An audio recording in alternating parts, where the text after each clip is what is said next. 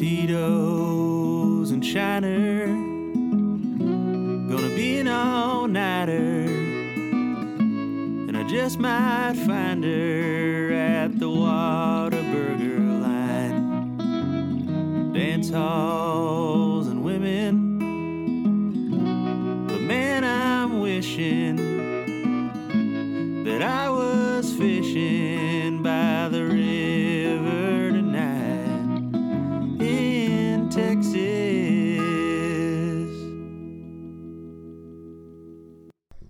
And we're live. We are live. Howdy, everybody. Welcome back to another installment of Tex Ish, the show about some things Texas, and some things not. where I hold the microphone a little bit further away from my face. Just a little bit now. I was noticing in some edits, I was doing a lot of tamping down of buzzing. As soon as we started. You know what happens is we get really excited and we want to start talking louder and faster, and then we just hold the mic up to our vowels and sound. Rah, rah, rah, rah, rah. And if you know me, you know I get very excited, especially when we get to record another episode It's one of the things I love most about you. of bud. Tex Our not sponsors for today. Our first one is Scribe Media. Scribe Media. Are you an author who has a story to tell? A business person who's an expert in their field, perhaps?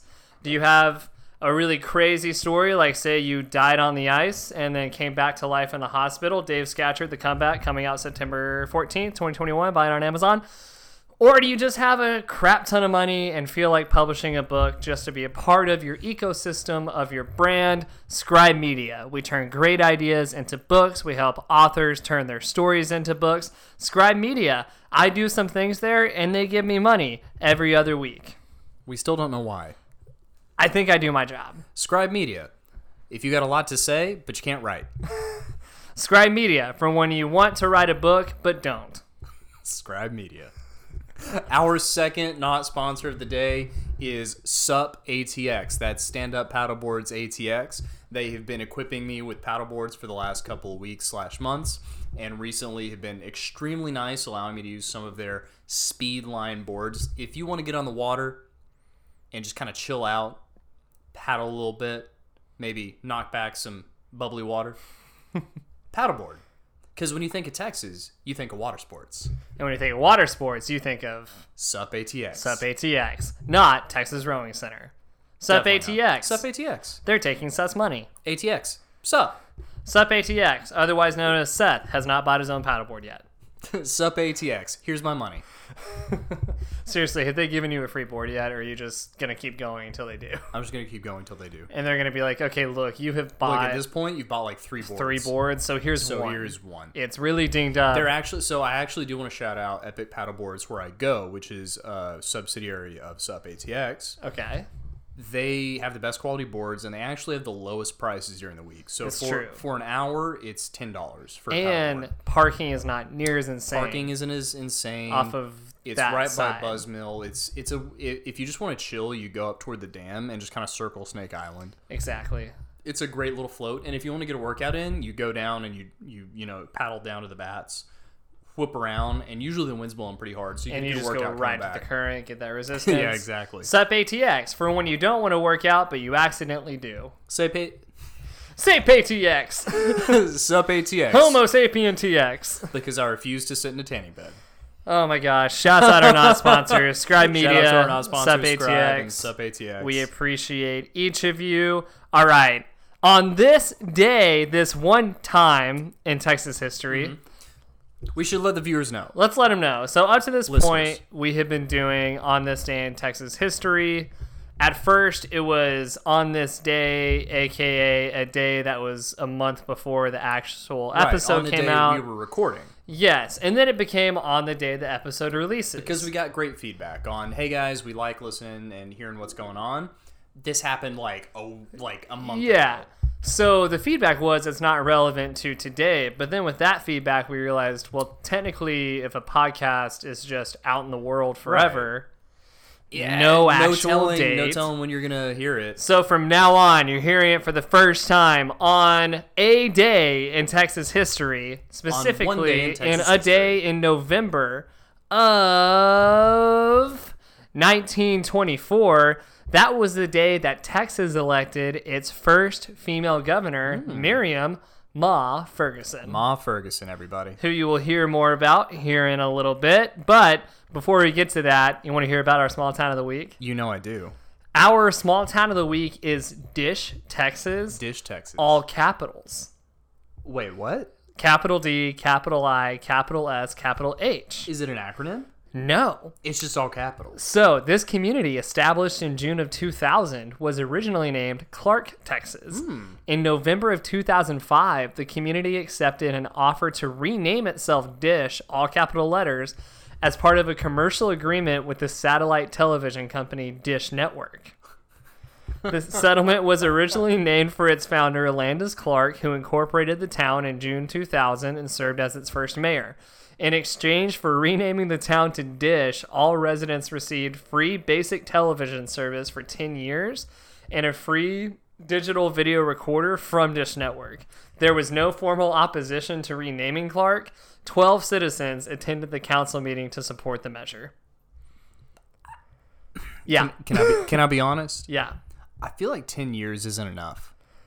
I guess, but I'm sure that most of the citizens of Dish mm-hmm. were like, hey, I could be dead in eight. What's the population? The population is, after the 2000 census, 2010 census, Right. 201. So 12 people were like, all right, we want free TV. Anybody opposed? And the rest of the 100. The one, the 180 other people saw the Dish van pull up two weeks later and were Right. like, "Whoa, Do you think they knew? there's no way." So people were just like working on houses, like, hey, what's going on? Um, excuse me, sir. Whatever are you doing at my home? Why are you putting a dish up here? I can just see like a certain segment of the pot. What are you doing in my house? I What- didn't order anything. putting what? are you doing? What are you putting on my house? What there, you man? putting What that you Russian putting spaceship on my house for? I didn't order that. I don't want that. I'm not paying for this. I don't- look- sir, you're not paying for. I'm not paying for it. No, I know. I don't want to sound really mean, but I'm sure there was a certain segment of the population who still called strangers boy Sure. that yelled, "Boy, you better get off my property!" I've heard. I think I've heard one of our our greater uncles say that. and all all the dish guys had to do, I'm sure they had to script was they had a script that said, Right. "Hey, you'll get the Cowboys every Sunday," there you go. and they said, "Boy." You, You better, better get put- your you better- you better get your ass back on that roof. I'm not paying you for nothing. You're not. You're not. you know what? On the roof, boy. roof. You want some lemonade? You think I you think I don't want to see Dak every damn Sunday? This is pre Dak. You, you think I don't want to see Tony Romo? There you go. I mean, You think I don't, don't want to see Romo's ass on that TV? if there's anything I want to see, it's Romo's ass. It's Romo's ass. every Sunday. it's Jesus and Romo. you think I don't want to see that cute Italian boy smile? He's got an arm like a rifle. Get your ass back on that up there on that roof, boy. This is Dish, Texas. Dish, Texas. we just went through so many different accents. and That was yeah, it, it was up and down. I, that is, I think that might be my favorite bit. yeah, we don't so want to dish them.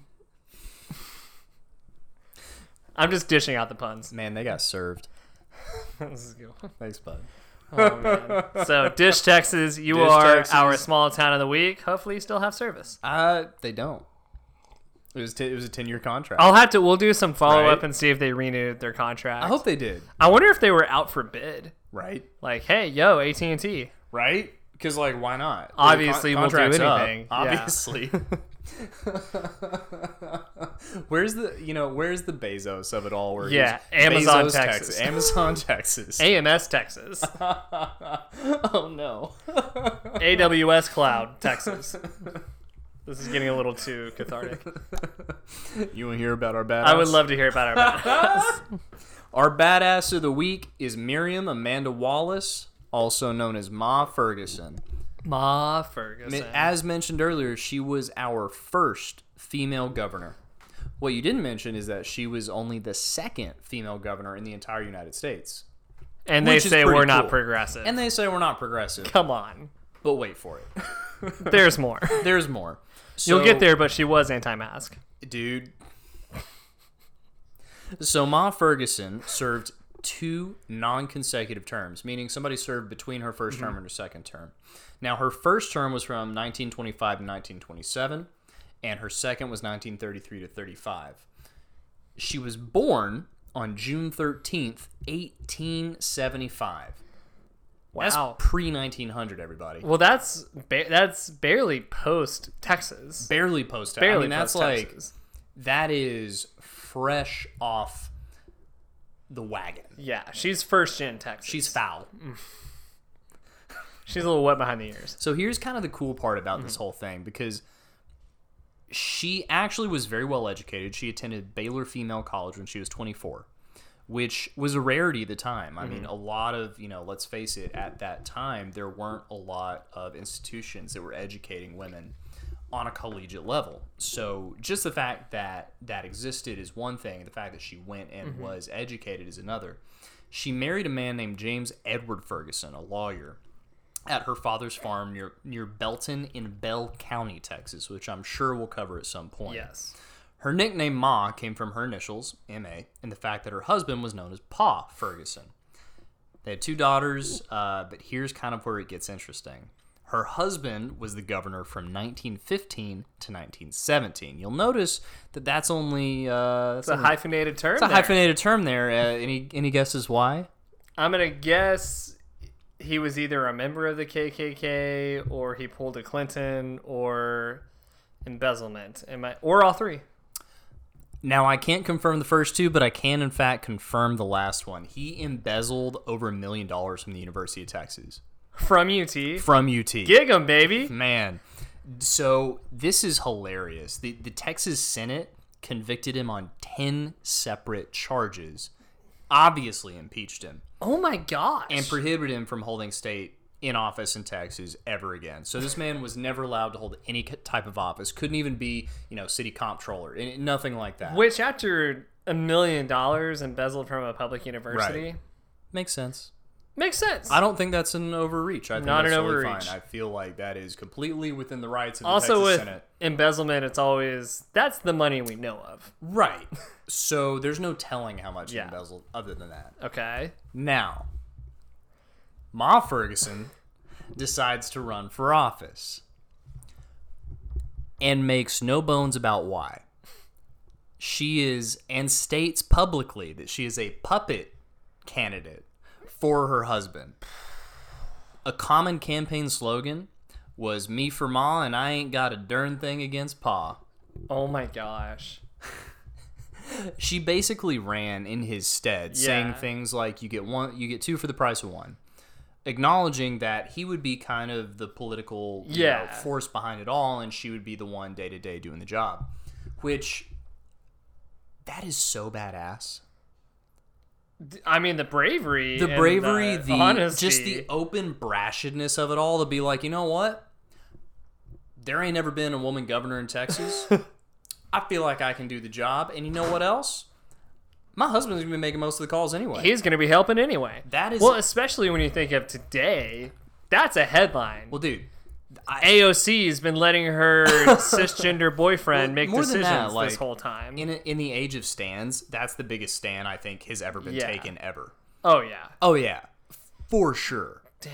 dude. And she was, you know, she was pretty conservative fiscally, but she did try and raise taxes, both uh, sales and income. That was kind of like a couple of her big things. Here's the thing: she didn't win her her uh, second election. Her right? re-election. She did not win her reelection, but she did win the next election. And Yes. here's something else that I found kind of interesting. And I know that we got to go a little quick because we got to introduce our guest. Yes. The Texas Rangers didn't want her to win the second election because one of her platforms was taking away a lot of funding for law enforcement because there was pressure uh, from various organizations to do so so that they could free up money for other parts of the Yeah. legislature.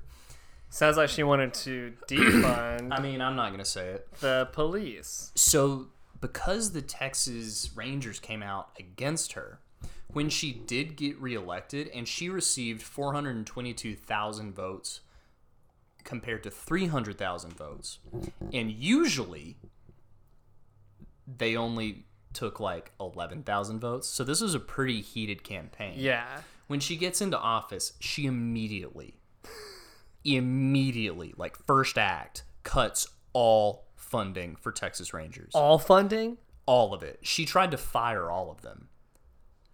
During her reign, they were not they were not given any stipend for travel. They either had to use uh, bus tickets, train tickets, or their own personal horses. And she fired most of them. So there, at one point, there were only like forty. The Bonnie and Clyde movie with Ke- Kevin, Yeah, with Kevin Costner, Costner, yeah, and Uh, Woody Yeah. Harrelson. Mm-hmm.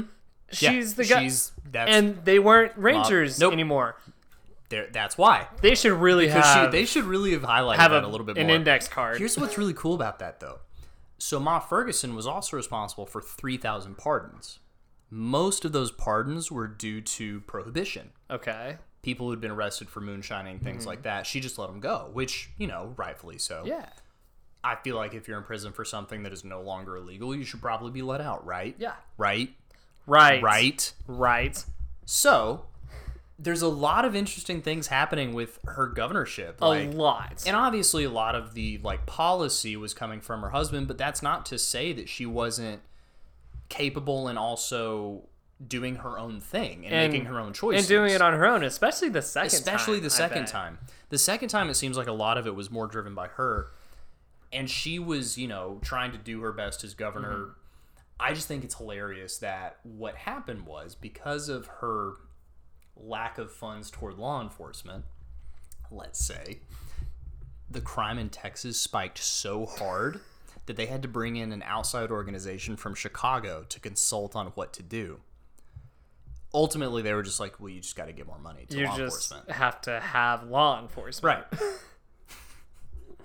And we But don't she- mean any of this politically. No, no, no. There just I, is like this is what happened historically. Well, and I read the thing. Mm-hmm. We read up on her a little bit. She was an anti-masker. No, yeah, yes, she was. You want to expand on that one? Well, she ran one of the, her big platforms Right. for both of her Both of elections was anti-mask, meaning the KKK mask, meaning no one can be be seen in public wearing a KKK mask. Yep.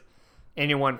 Her whole thing was if you are found out as a member Yeah. of the KKK Get in out. public, you you get out or you're arrested. Yeah, it was. It was actually at the time. It was a very polarizing stand, and I think it's part of what got her elected. To be Yeah. perfectly honest, But it's also impressive because, because she keep in mind she was a Democrat. She was, but it, it's just so impressive to think. Again, part of what we like to talk about on this podcast is there's a perception of Texas that we are and have always been just this aggressively conservative, Right. bigoted place. But Parts of that are true. and parts of that are true. There's truth to it. But, But peel we- back the curtain and there's these figureheads for progressiveness Mm-hmm. For and radical for change. Mm-hmm. radical change born here from here that played in the arena here. And that makes Ma Ferguson a Texas bad Badass. ass. Ma Ferguson, we salute you. Rest in peace, Ma. All right. So that is our segments. We do have a really, really fun guest for you today that we're going to get to. Marty Butler, one half of the Butler Brothers branding shop right here in Austin. If you have been to an Austin FC game, mm-hmm. all of the color palette and the fonts and the branding and the marketing, excuse me, have been done by them. If you've ever partaken in a Real Ale Fireman's 4, the packaging, the bottle mm-hmm. copy, everything that you're interacting with, marketing wise, branding wise, done by these guys. Mar- Marty is a friend and is so kind and so sweet. Super excited for y'all to hear from him. Before you listen to his interview, we are loving doing this podcast. We want to keep doing it. We want you to help us share this podcast, share text-ish underscore pod on your Instagram. Please. Share a link to Spotify or Apple Podcasts. Give us a follow on Spotify. Give us a review. Leave five stars if that's what you think we are. Leave two stars if you think that's what we I don't are care if you think we're two just stars, click leave the five. stars like review comment share all of the things And listen, y'all, we will absolutely share the funniest reviews. So if you have a little bit of free time, and like I feel like you've noticed by now, we're not taking ourselves too seriously. If you have it in you to leave a funny review, we will have a contest and read the funniest ones that we find. Truly, I think it's. I want to be want all this to be something that you guys interact with us on. I want this to be shareable. I want to build an audience that creates as much content as we do. Uh, so yeah, like Gunnar said, we, we don't like being these guys, but please like, share, subscribe, Talk about talk about us, even if it's just making fun of us, like like our sister cast. our sister cast, Austinish hyphen transplants only. If you guys have a chance, my wonderful friends, coworkers, Michaela and Lindsay. What started out out as a joke has actually turned into a pretty fun podcast in their own right. I laughed so hard. I laughed. Well, it was great because I laughed so much at the joke, yeah, but then I laughed so much at the content. oh my gosh, so these two are hilarious. we're gonna sh- we've shared it once on our Instagram at Texas underscore mm-hmm. pod. Give us a follow. We're gonna share some more of their stuff. Our official sister pod, Austin-ish. They're gonna be figuring this out as they go, just like we are. But we want to help them out as much as possible. So go give them a listen, but only after you have followed us on Spotify, commented, left the reviews, leave a funny review, leave a mean one. We like hate mail. And don't forget to share us with your friends, talk about us with your parents. Can't wait to keep making these. Can't wait for you to keep listening. Here's Marty Butler. Marty Butler, everybody. Thanks, guys. That's quite an intro. it, it is genuine. Very kind of you. I I'm very. This is just a cool situation because we've already scheduled some other guests that we actually haven't met before Yeah. or talked to, and I hung out with you last night. I get to see you semi regularly throughout the year, and I'm super stoked to just get to share your story and your talents and just your take on what being a Texan is with our audience. So thanks for being here. Thank you for having me. Yes, of course. Uh, we want to get to the work that you've done with Butler Bros for sure, and even Yeah. a little bit of the time you did with GSD&M and all of that. But first, just give us a little bit of background. Where are you from? What was your upbringing like here in Texas? Where'd you go to college? Just give us a bit of the genesis of Marty Butler. Okay. Well, I was born in 1974 at Seton Hospital here in Austin. Okay. Um, I was the second of five total kids in my family. And we were lucky enough to move to Austin, and, and our parents actually were, were smart enough to move to Austin in the late 60s and had their kids here. Wow. That's awesome. So they came from New York, like my dad, Long Island, my mom, upstate in a dairy farm. My dad grew up in like a posh suburb of New York, like on Long Island, just totally different worlds. yeah. And they kind of they they found Austin and rejected all of that, and were like, "This is where we want to be." So they were like, they were early. Yeah, Yeah, super early from what 60s it is sounds OG like. Austin. Yeah, that's like you could buy a house for twelve thousand dollars. Can't do that If anymore, can you? only. No. that just sounds like a cruel joke at this Yeah, you point. can't get dinner for that. now. I was on Zillow the other day, and I think I had a heart attack just looking at the cheap houses. Don't look. Just don't even look. Don't, Don't bother. look. That, Yeah. Yeah, that should yeah. be the Austin real estate slogan now. Don't look. Don't, Don't look. look. Don't look. Stay off Zillow. It's panic attack. so we we all got raised up down South A Way, south of Ben White, Bubbaville. Nice. I have. I mean, if you've watched King of the Hill, mm-hmm. a lot of those Yeah. characters from Arlen are Oh, like yeah. they're from South They're- Austin. They're from South Austin. yeah, I had those neighbors That's awesome. that were amazing. Mm-hmm. Like rednecks that had like moved into Austin from the country yeah. to like get jobs, work for the state. Sure. Middle class, just supremely funny, Yeah. tons of humor, Yeah. and said things that we didn't say in our house because we were born here, we are natives, but we were like fresh off the boat. Yeah. Right. So I distinctly remember the first time that my neighbor said, "Hey, we're fixing to have dinner. Do y'all you want you and your brother want to come over?" And I was like, "Fixing? Fixin'. Tell me more about this Are we fixing." gonna, are we gonna go over yonder? yeah. and I remember asking my parents Yeah. about it. So we had that unique thing where we kind of got to experience Texas anew, but be sons of the state. Yeah. That, And what was that like?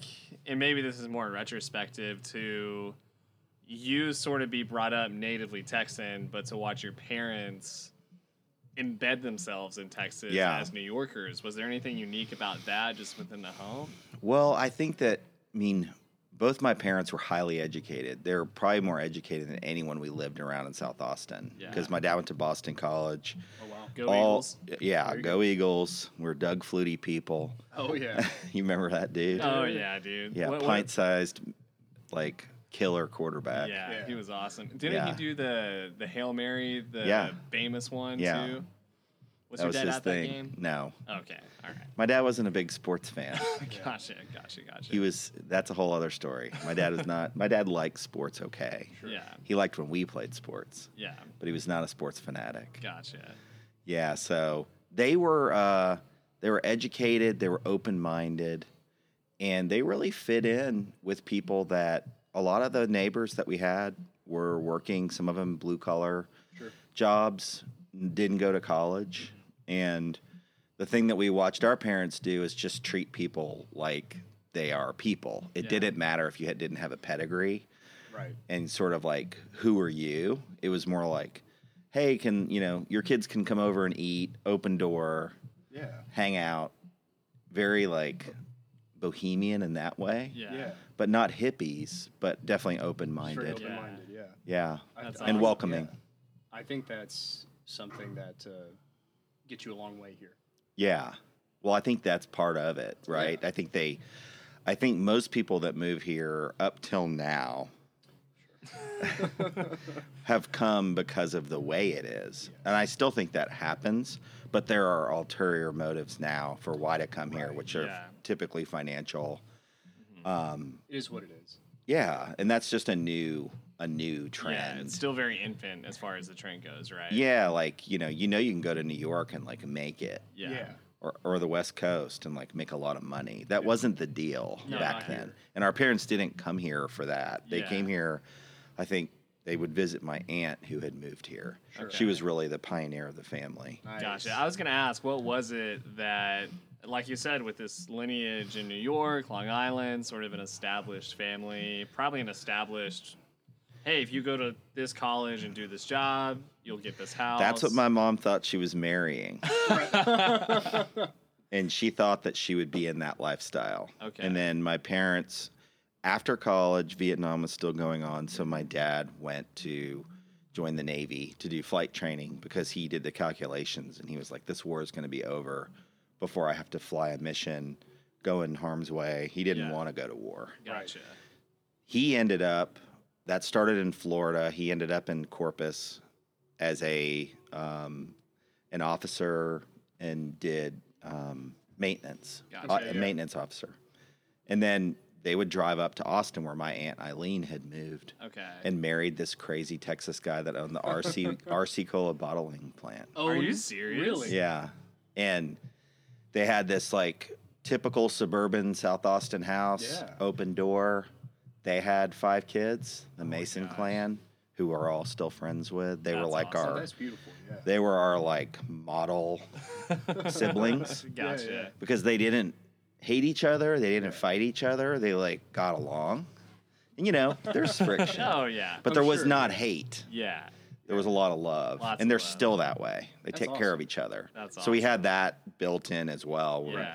as we came up, we spent tons of time, and then my dad's other, my dad's uncle Jack, who was a, you know, really kooky uh, World War II vet that was single his whole life, never married, lived out at the lake, and we spent a lot of time out in Lake Austin with him. Yeah. But was just a pauper. Like he had very little money Yeah.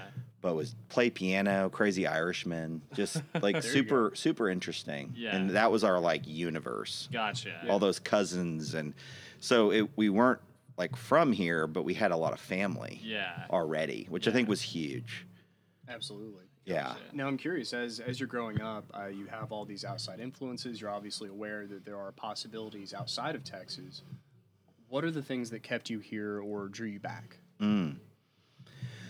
Well, it's funny when we were, you know, after college, Adam, Adam, my brother and I, my business partner, um, you guys are brothers. doing anything. Don't- don't know what Don't that's what- like. Don't know what being brothers is like at all. Being brothers in creative endeavors. What are you talking about? yeah, exactly. Tell me more. um, we we were at GSD&M Advertising, which is a you know Yeah, a, a great shop. ad shop here in town that some renegades started Yeah. back in the day. lot Or of my- even in the ad world, I want to give you Yeah. credit here, but also paint that picture. If you go to New York and say, oh, "I work at GSD&M," even Even Saatchi and Saatchi people are like, oh wow, Like, that's, oh, Yeah. yeah, yeah. GSD&M, A lot of my uh, schoolmates ended up at GSD&M. Yeah. yeah, yeah. Yeah, I mean it's a it's got a great reputation, and we were there at a really good time. We were there like we got to experience it when it was independent and Mm-hmm. it wasn't owned by a giant conglomerate, yeah, Right. which was cool. yeah, yeah. There was you know Coors Light in the Coke machine, yeah, yeah. and Oh, yeah. for free. Just Hit it, popped fall. out. Like I was an intern. I Now was that's like, a very Texas Like thing this right is, there. I'm gonna stay. yeah, they had the Coors Light account, and you Yeah. remember like Coors came into Texas, and it was a Mhm. big deal. It's a huge deal. It yeah. flowed into Texas, I think, is really what happened. Yeah, and people would drive to the borders to get Yeah. it. Like it was a thing. Yeah. So they had that account, which was really cool for us. But what I was going to say is when we were there, after a few years, we got a recruiter call Mhm. to go to New York. My brother and I were a creative team. And it was a good job. Like it would have been like, you know, big Manhattan Mhm. working um, on like Nike Jordan brand. Whole. And we stared at that and we both were like, let's fucking stay here. Wow. we we just couldn't wrap our heads around it. Yeah. I don't I don't exactly even understand why we didn't. We did get some advice from certain people, but Mhm. I mean, we were our dad, we were not raised in a corporate family. We were raised in like my mom was a homemaker that got had a career later. My dad rejected his sort of like Long Island upbringing and became a painting contractor and owned his own business Oh, very cool. which was a very like spiritual journey for him. Yeah. Yeah. You know, to kind of reject like this old New York hard driving. My granddad was like, you know, Cracking he the whip. oh he was just he was very successful. He was a golfer. He was a pilot. He they had the house. They had the help. Yeah. I'm picturing a guy with an ascot on. I also was right picturing now. an Yeah. Just And a monocle. Yeah. So he, he rejected that ascot. Yeah. And I think he was really hard on my dad. Sure. My dad was a sensitive, nice guy. Right. And my granddad, it's a different era. yeah. It was for sure. You know, Grandpa Bill didn't know how to deal with that. Yeah. And I think his reaction was to go down on him. But my what my dad did, which was courageous, which caused my mom definitely some stress, was to kind of reject that. He was trying to be a businessman and sell things. And he said, You know what? This isn't me. I want to mm. start this other business. And she was like, Okay. and it all worked out. It was great. We got to be raised. So I- I was heading into that thing telling you guys, like, I. I think the New York thing just felt like we didn't even know how to process that Yeah. Yeah. we were like local kids. We were already amazed that we got to do what we do here. Yeah. Yeah. We were going to New York and LA for work, but we weren't living there. We were like, whoa, what's that? and we like the people. Yeah. Absolutely. And we, I think we were of, we're that generation still that was like loyalty, like, let's have some years here, let's build our name. Mhm. And GSD&M gave us all those opportunities. Yeah. And it also showed us potentially that we weren't just motivated by the creative Mhm. product, Yeah. but by the people, like Yeah. that we Yeah. were around and how it went and how it felt, potentially. Yeah. So, who knows, man? Maybe I'd have a helicopter now. Uh, Maybe, so. I, I'm glad you don't have the helicopter and that you chose to stay here. I'm bookmarking where we are because I want to get right back here. So, dad comes out. Your parents come to Austin, raised in South Austin, natively Texan. What made you decide to, when we get to college, you know, what's making you decide to maybe pursue the creative side of things, and Yeah. what made you decide to stay a little bit more local, Yeah. even at the college? Well, I mean, yeah. So, for me, it was uh, a incur. My mother was very focused on our gifts differing and what we were like naturally interested in. And she would, there's the booze, just arrived.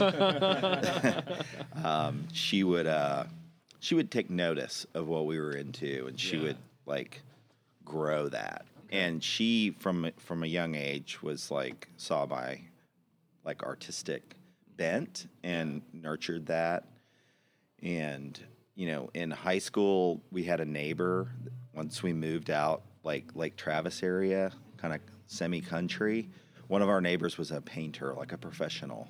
Okay. And she got me like a summer where I got to go into her studio and like learn from her one on one. wow. And that was kind of like a turning point where it was like, you know, someone that sells their work for a living, mm-hmm. not just like a hobbyist, Yeah. but like she was a pro. And that kind of propelled me into college. And I took a lot of art classes. I didn't know about advertising really. Yeah. It was like, a lot of art classes. I started doing some mass communications classes, but All at Texas State, correct? yeah, which was Southwest Texas at the time. At the time, yeah. And Yeah. you're one of the few that actually started there and graduated there, correct? Yes, um, I think so. I spent five years there. Nice. Um, I think I still have a three-hour French class I need to finish.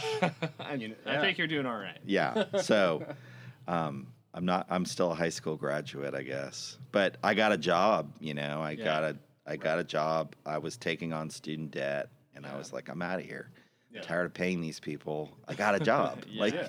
I did the thing you're supposed to do. Yeah, we were. We wanted to work. We Yeah. wanted to make money. So that all worked out. Yeah, and Yeah, what absolutely. I just got to ask, what was San Marcos like in that time? Because I feel like even with you know Richard Linklater's "Everybody Wants Some," it's like a snapshot of probably what Southwest Texas State was, and just Texas college in general was in the '70s, '80s.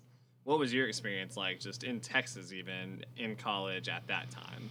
Um, I mean, we went from Lake Travis, which was like kind of preparatory for frat life, into San Marcos.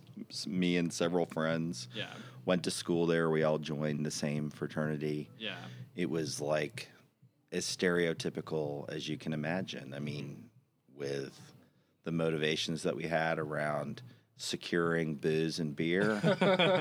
um, the dress code was like full on jeans, Red Wing boots, long wallets, button downs, the whole like the whole thing. the whole thing. We were all in. It was like we would go two stepping. We were raised two stepping, like we would go to dance clubs even through high school, but two stepping, a lot of like live music, you know. There was good little clubs down there in Yeah. San Marcos.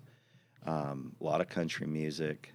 Had fraternity brothers that like had country bands and would Yeah. play. It was very like, and it was, it was pretty chill down Yeah. there. You know, the my regret is I didn't spend enough time or as much time as I should have on the river. Gotcha. Sure, yeah. The river's like it is. Have y'all swam in that river? I, I've done it once, and it it was the one time in my entire college career that I thought A and M was maybe not the best choice, just because it runs right through the campus and everyone's hanging out there, and you just jump in whenever you want. Yes, it was. it's insane and it's crystal clear. Crystal Yeah. clear. And it's not pretty much anywhere else. Like, i- that is the place. It's one of the most clear, I think. Yeah. And it's easily accessible. So looking back, sometimes I'll talk to my college friends, like, why weren't we down there like all the time? all Yeah, the yeah. time. Because there wasn't a bar. we hadn't figured out We the had mobile it, bar yeah. yet. yeah, we were, you know, I, I look back on that college experience and I talked to Clark, my son, about this, and I'm just like, and I don't think he'll do this, but we were so motivated by that stuff. I think it was a, we burn a lot of time on it. Yeah. yeah.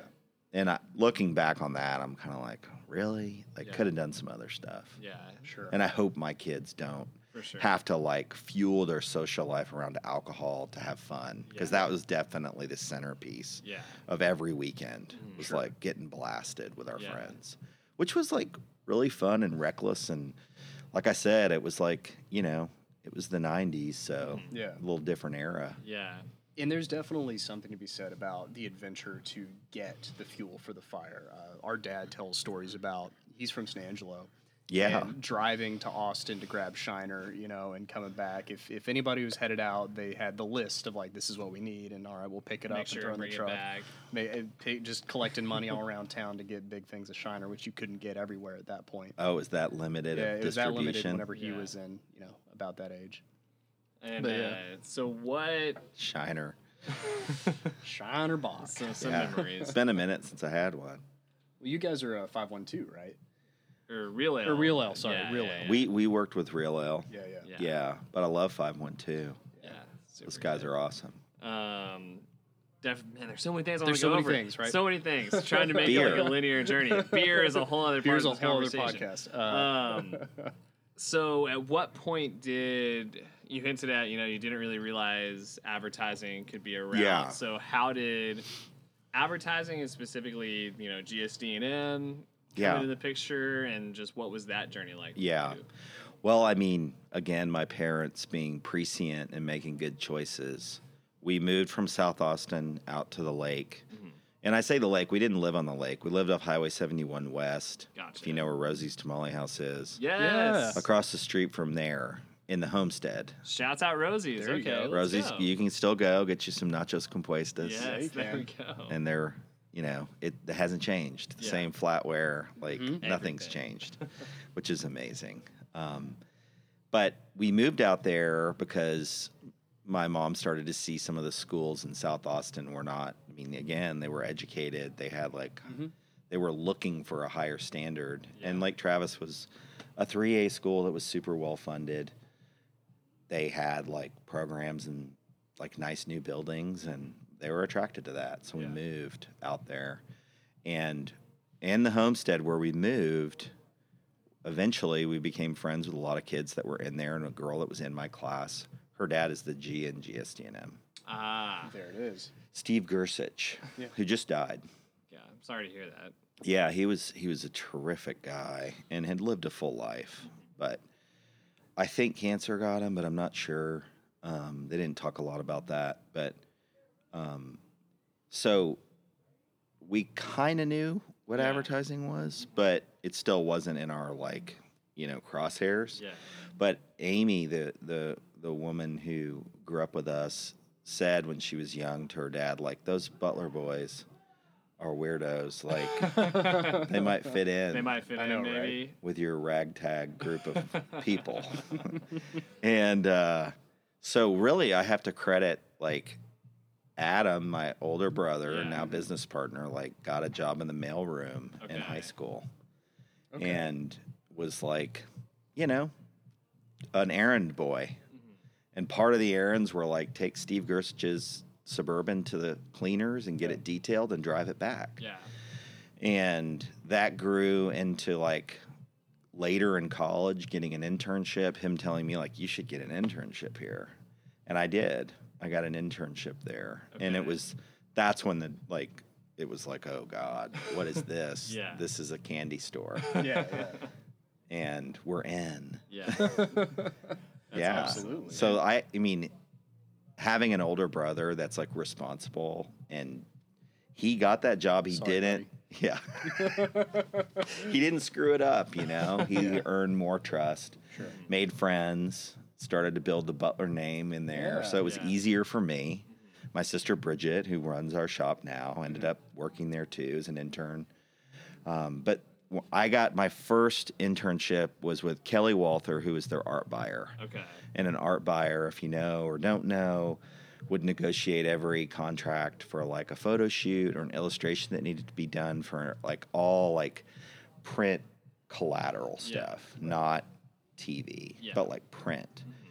And my job was to sit with her and file away all the stuff that was coming in that was done or route stuff that was coming in like it wasn't digital. So Yeah. if there was a photo shoot, film would come in Right. via FedEx and we would catalog it and distribute it to the art directors to look through it. They would ask me to go through it and make selects. So I was like just looking at this Right. material from all over the country that Yeah. was like super high quality, creative, and it was like a, uh, going into school. Yeah. Yeah. And you're like drinking from a fire hose. Fire hose. Everything's coming at you. As and well then- as the Coors that was in the Right, as well as the- yeah. yes, there was that. I mean, it was just like, it was the first time. I mean, it was fun to work in restaurants. We all worked in restaurants. Yeah. when We were young. It was exciting. Yeah. But to be there, you felt like around every corner, you were like going to discover some new Yeah. secret, you know? Right. And Kelly was really cool. She was like this Austin chick that would listen to classic rock on the radio every day. And we would Yeah. sit in this small office together with all these files, and I would work on filing and we'd chat. And she was just so down to earth and low Yeah. key. And I would listen to her negotiate Okay. with photographers and illustrators and like do that whole process which was like a whole eye-opening thing about like how to how to get people to work with you and Yeah. how to get people to work within your budgets and i still i use that to this day That's Um, awesome. that taught me how to go Just at learning people. by osmosis. Yeah, just watching. I mean, Yeah. that's I mean, I that's the problem with our like the professional society is that there's not enough of that. Right. If you're a tradesman, that's part of it. Like Right, get the on the job site. is, like, yes, part of it. yes. Which is that's why people need to do intern- critical, yeah. internships, but you learn so much more by being around it. Yeah. And we were drawn. That's why, like, I left college. I was like, I'm in. Like, Right. I, I'm already there. It was I like got- you were in college again, but it was actually relevant. yeah. Yes, and and a and a, a thing that prompted that too is I had a advertising professor that was like the ad 101, Yeah. Sure. the basic ad class. and I went to him at the beginning of the semester and I said, He's just this total dorky dude. And I was like, Hey man, I'm gonna be here. I'm gonna pay attention, but I, I got an internship at GSD&M, so it, it they want me there, and I'm gonna go, and I may miss class. And he was like, Well, there's a pretty strict policy in the mass communication department. If you miss class more than like X times, you know, you're gonna drop letter grades. And and I said, Well, I mean, I got an I mean, I- internship. At GSD. I did the thing that you're training me to do. I, I'm gonna live it. yeah, dude, don't even. get And he just on he he like wouldn't Yeah, yeah. budge. I and I failed that class. I failed advertising. And that was a big like That's so. Oh my god. you know. That's that's so typical. I didn't Yeah. know that. Yeah. The- One of the best advertisers in Austin failed his advertising I, class. I mean, I would argue the best advertiser in Austin. Oh, I can introduce you to some others Uh, that are better. no, I would disagree. But so you do the internship. Adam is there as well. Yeah. So uh, you and you and your brother are creative partners. Yeah. Uh, At what point did you get put on a team together? Okay. That's a good question because that's a good story. Mm. Um, we were, I had gone from working in that filing room to um, working as like a production support person. So I was working in the computer and helping art directors build ads and do like technical work.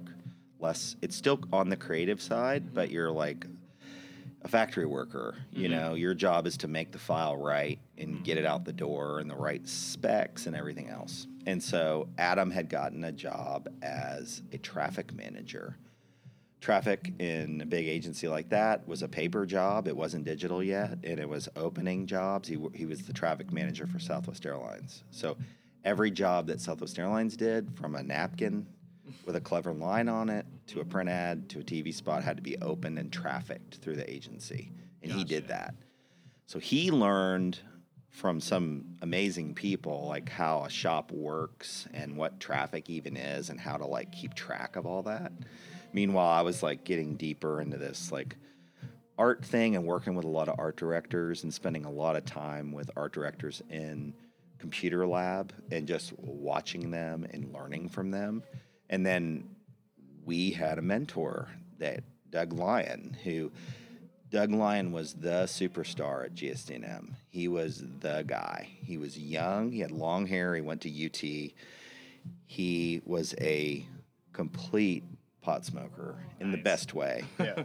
Um, and he was just wildly creative, super ambitious, and he he saw us in him like because he was he wasn't some pedigreed like you know some of these people go to these ad schools they go through like the coasts and then they like Yeah. come to GSD&M they're kind of like look at me Mhm. he was very different than that so we were simpatico on that front and he what he did was he he turned us into like a creative team for him And so we were doing those other jobs, but Right. moonlighting as a creative team and coming up with ideas at night with him. Yeah.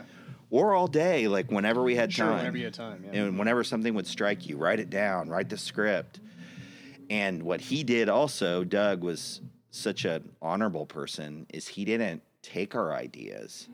If we had an idea that he liked, he'd help us work it up, but he would also bring us into presentations. oh wow. He would take us into the, you know, executive creative director's office, Guy Bommarito, and be like, "Hey, these these guys came up with this. Read this script." Yeah. So he was in. This is a huge problem in our industry where people like I say, hide yeah. talent and they take advantage of young talent. It's like mm-hmm. you know, Part and parcel. Yeah. it's in a lot of industries where there's ideas that make things. People get you know they make money. So Doug started that, and we started to get the rhythm of coming up with ideas and would sell little things. Like one of the first things I sold was a poster for Texas Lottery mm-hmm. for their Halloween promotion. and it was just a hand coming out of a grave site holding the lo- the lottery ticket you were supposed to buy. But it was like we hired a photographer. We got to go out to you know Shoot. at night and like set up the oh. shoot and art direct the hand and what's the makeup and there's it, it's complicated. You start to like go, oh my god, like There's this. so much involved in this. yeah, there's Yeah. eight people out there. Like, Yeah.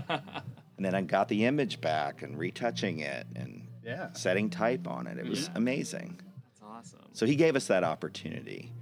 And again, we didn't squander it. We worked really hard, and the agency pitched uh, Mazda, Okay. and it was a big deal for them because they've never they had never had an auto account. And auto accounts are pretty huge. It's a thing. Yeah, it's a whole Yeah. thing. Yeah.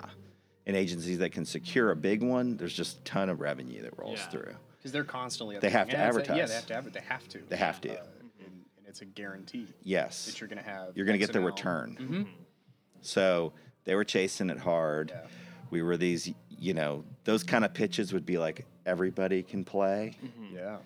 And Doug got us the brief and said, you know, you guys do this. You guys want to do this? We were like, yeah. We we we worked hard on that. Yeah. and we came up with an idea true to Doug's like model, which was like a big flip. So it RC Cola. This is the second time we'll bring up RC Cola. That's I going like- to be one of okay, your your okay. brands That- that, you guys is need Man, to uh, that's gonna that's gonna be our, one of our non-sponsors. Yeah, non-sponsors. I heard that on one of your podcasts. That's funny. but uh, do you remember an RC Cola spot where it was? Uh, you need to Google this if you don't. But it's a, it is a, um, a commercial fishing rig, Okay. and like these guys go out on the ocean to do like big, big like um, it's not even commercial. It's the like when you're gonna catch a. Um, like Marlin. a trophy fishing. Like a deep sea fishing. Deep sea type. fishing. Yeah, yeah, yeah.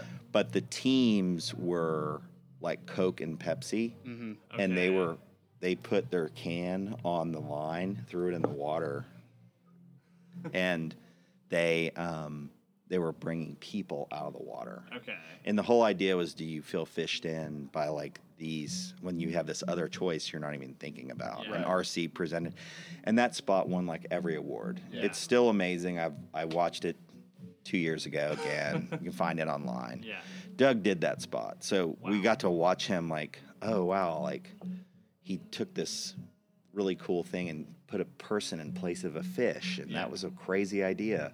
So we came up with this idea. Um, whereas, what if cars could choose people? And it was all about like people lots, and Yeah. cars would choose you based on who you were Okay. and that idea like went to the very top of the agency and the founder was like roy spence was like this is the big idea and we're going to build the whole pitch out of this and like they went and pitched it and they lost Oh. but they said well Right. what do you want out of this? And we said we want jobs in the creative department as Yeah. a creative team. And we got we got jobs. That's awesome. That's awesome. That is so cool. So what was the what was the next or even the first account that y'all worked on as the official creative team of Butler Bros. Butler Bros? The Butler Boys, as Steve Gurasich used to say. There you go. He'd go, I don't know about this Butler Bros thing later when we had started the agency.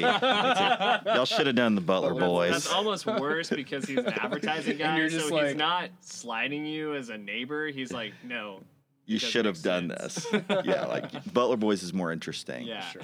Um, but we worked on um, the very first thing we worked on was a Texas Parks and Wildlife PSA Okay. Okay. for a thing called Kidfish, Okay. and it was a uh, it was a program that got kids to fish. They would stock tanks out around Texas, and kids would show up, and we made a commercial. Um, about that, about one of the drivers, they drive these trucks full Yeah. of fish. I'm sure you've seen them. Yeah, oh, like yeah. open the gates on it, And all these fish fly out yeah. and then we started working on Brinker Restaurant Group, Okay. and we're working on like you know, that was Chili's on the border. Yeah, man. Oh yeah. On the border was like one of our first big. That was our first big LA shoot Wow. where we Getting like. flown out and doing the. Yeah, like Yeah, we, yeah. you know, that that kidfish spot was like local, Sure. regional, shot on 16 millimeter film with a good local director, but it was a smaller deal. And then, you know, those Brinker spots were like 250, 300,000 dollar budgets, mm-hmm. Yeah. and it was like we get to go to L.A. and experience that whole thing, mm-hmm. and it involved a horse and a grocery store. Oh, that's fun. Yeah. That's it a fun was- day of shooting. Yeah, I mean it was a it was a Vaquero character that they had established for on the border. Yeah. It's looking back, it's like super cheesy. Sure. but to us, like it was selling a chicken and shrimp dish Yeah. and this Vaquero went into the grocery store and went to the counter where you order chicken and shrimp and Yeah. ordered it from like the butcher Okay. guy. Gotcha. That was the whole joke. yeah. right. But which was absurd and not really that great. But we were in LA Yeah. Yeah. didn't care. on a yeah. shut down a whole grocery store, like Yeah. a And put a full horse movie crew, and a and a horse came in, and we had it storyboard where the horse galloped up, it jumped over, like The- you know the turnstiles or the, Yeah. the the cashier area to like get into the store, and it was Mm-hmm. super dramatic. And the stunt coordinator was like, "Where you- "The horse has to walk." so if you were to watch that spot, it's like yeah. click, click, click, Click, click. it still had like the whole like you know spaghetti western thing, Yeah. but it was brings- just cheesy. That brings up something I'm always curious about. I've been on the other side of those things uh, As an actor. As an actor, Yeah. uh, casting and whatnot, and the spot always changes. Yes. So from your perspective, and that's a great segue into like you wanted the horse to jump over the thing. How often do you encounter positions where you have to solve the problem creatively? Yeah. Constantly, especially with making like TV. Yeah.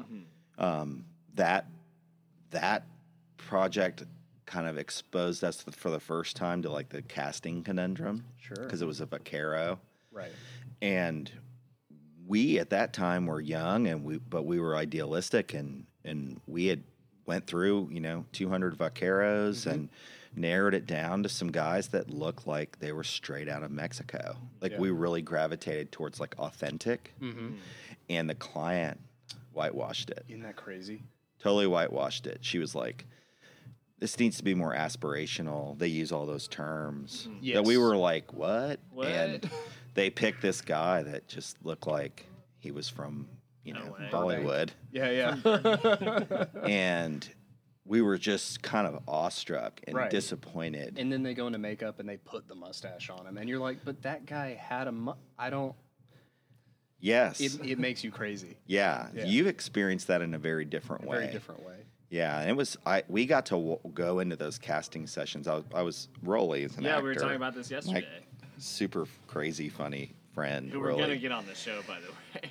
Oh my God, Rolly's amazing. but you know, we were like in that power seat where we got to mm-hmm. pick, Yeah. and, and I saw the actors come in and really try to connect with you, mm-hmm. and we had a lot of compassion for them. You know, and the hardened pros would be like, whatever. Yeah.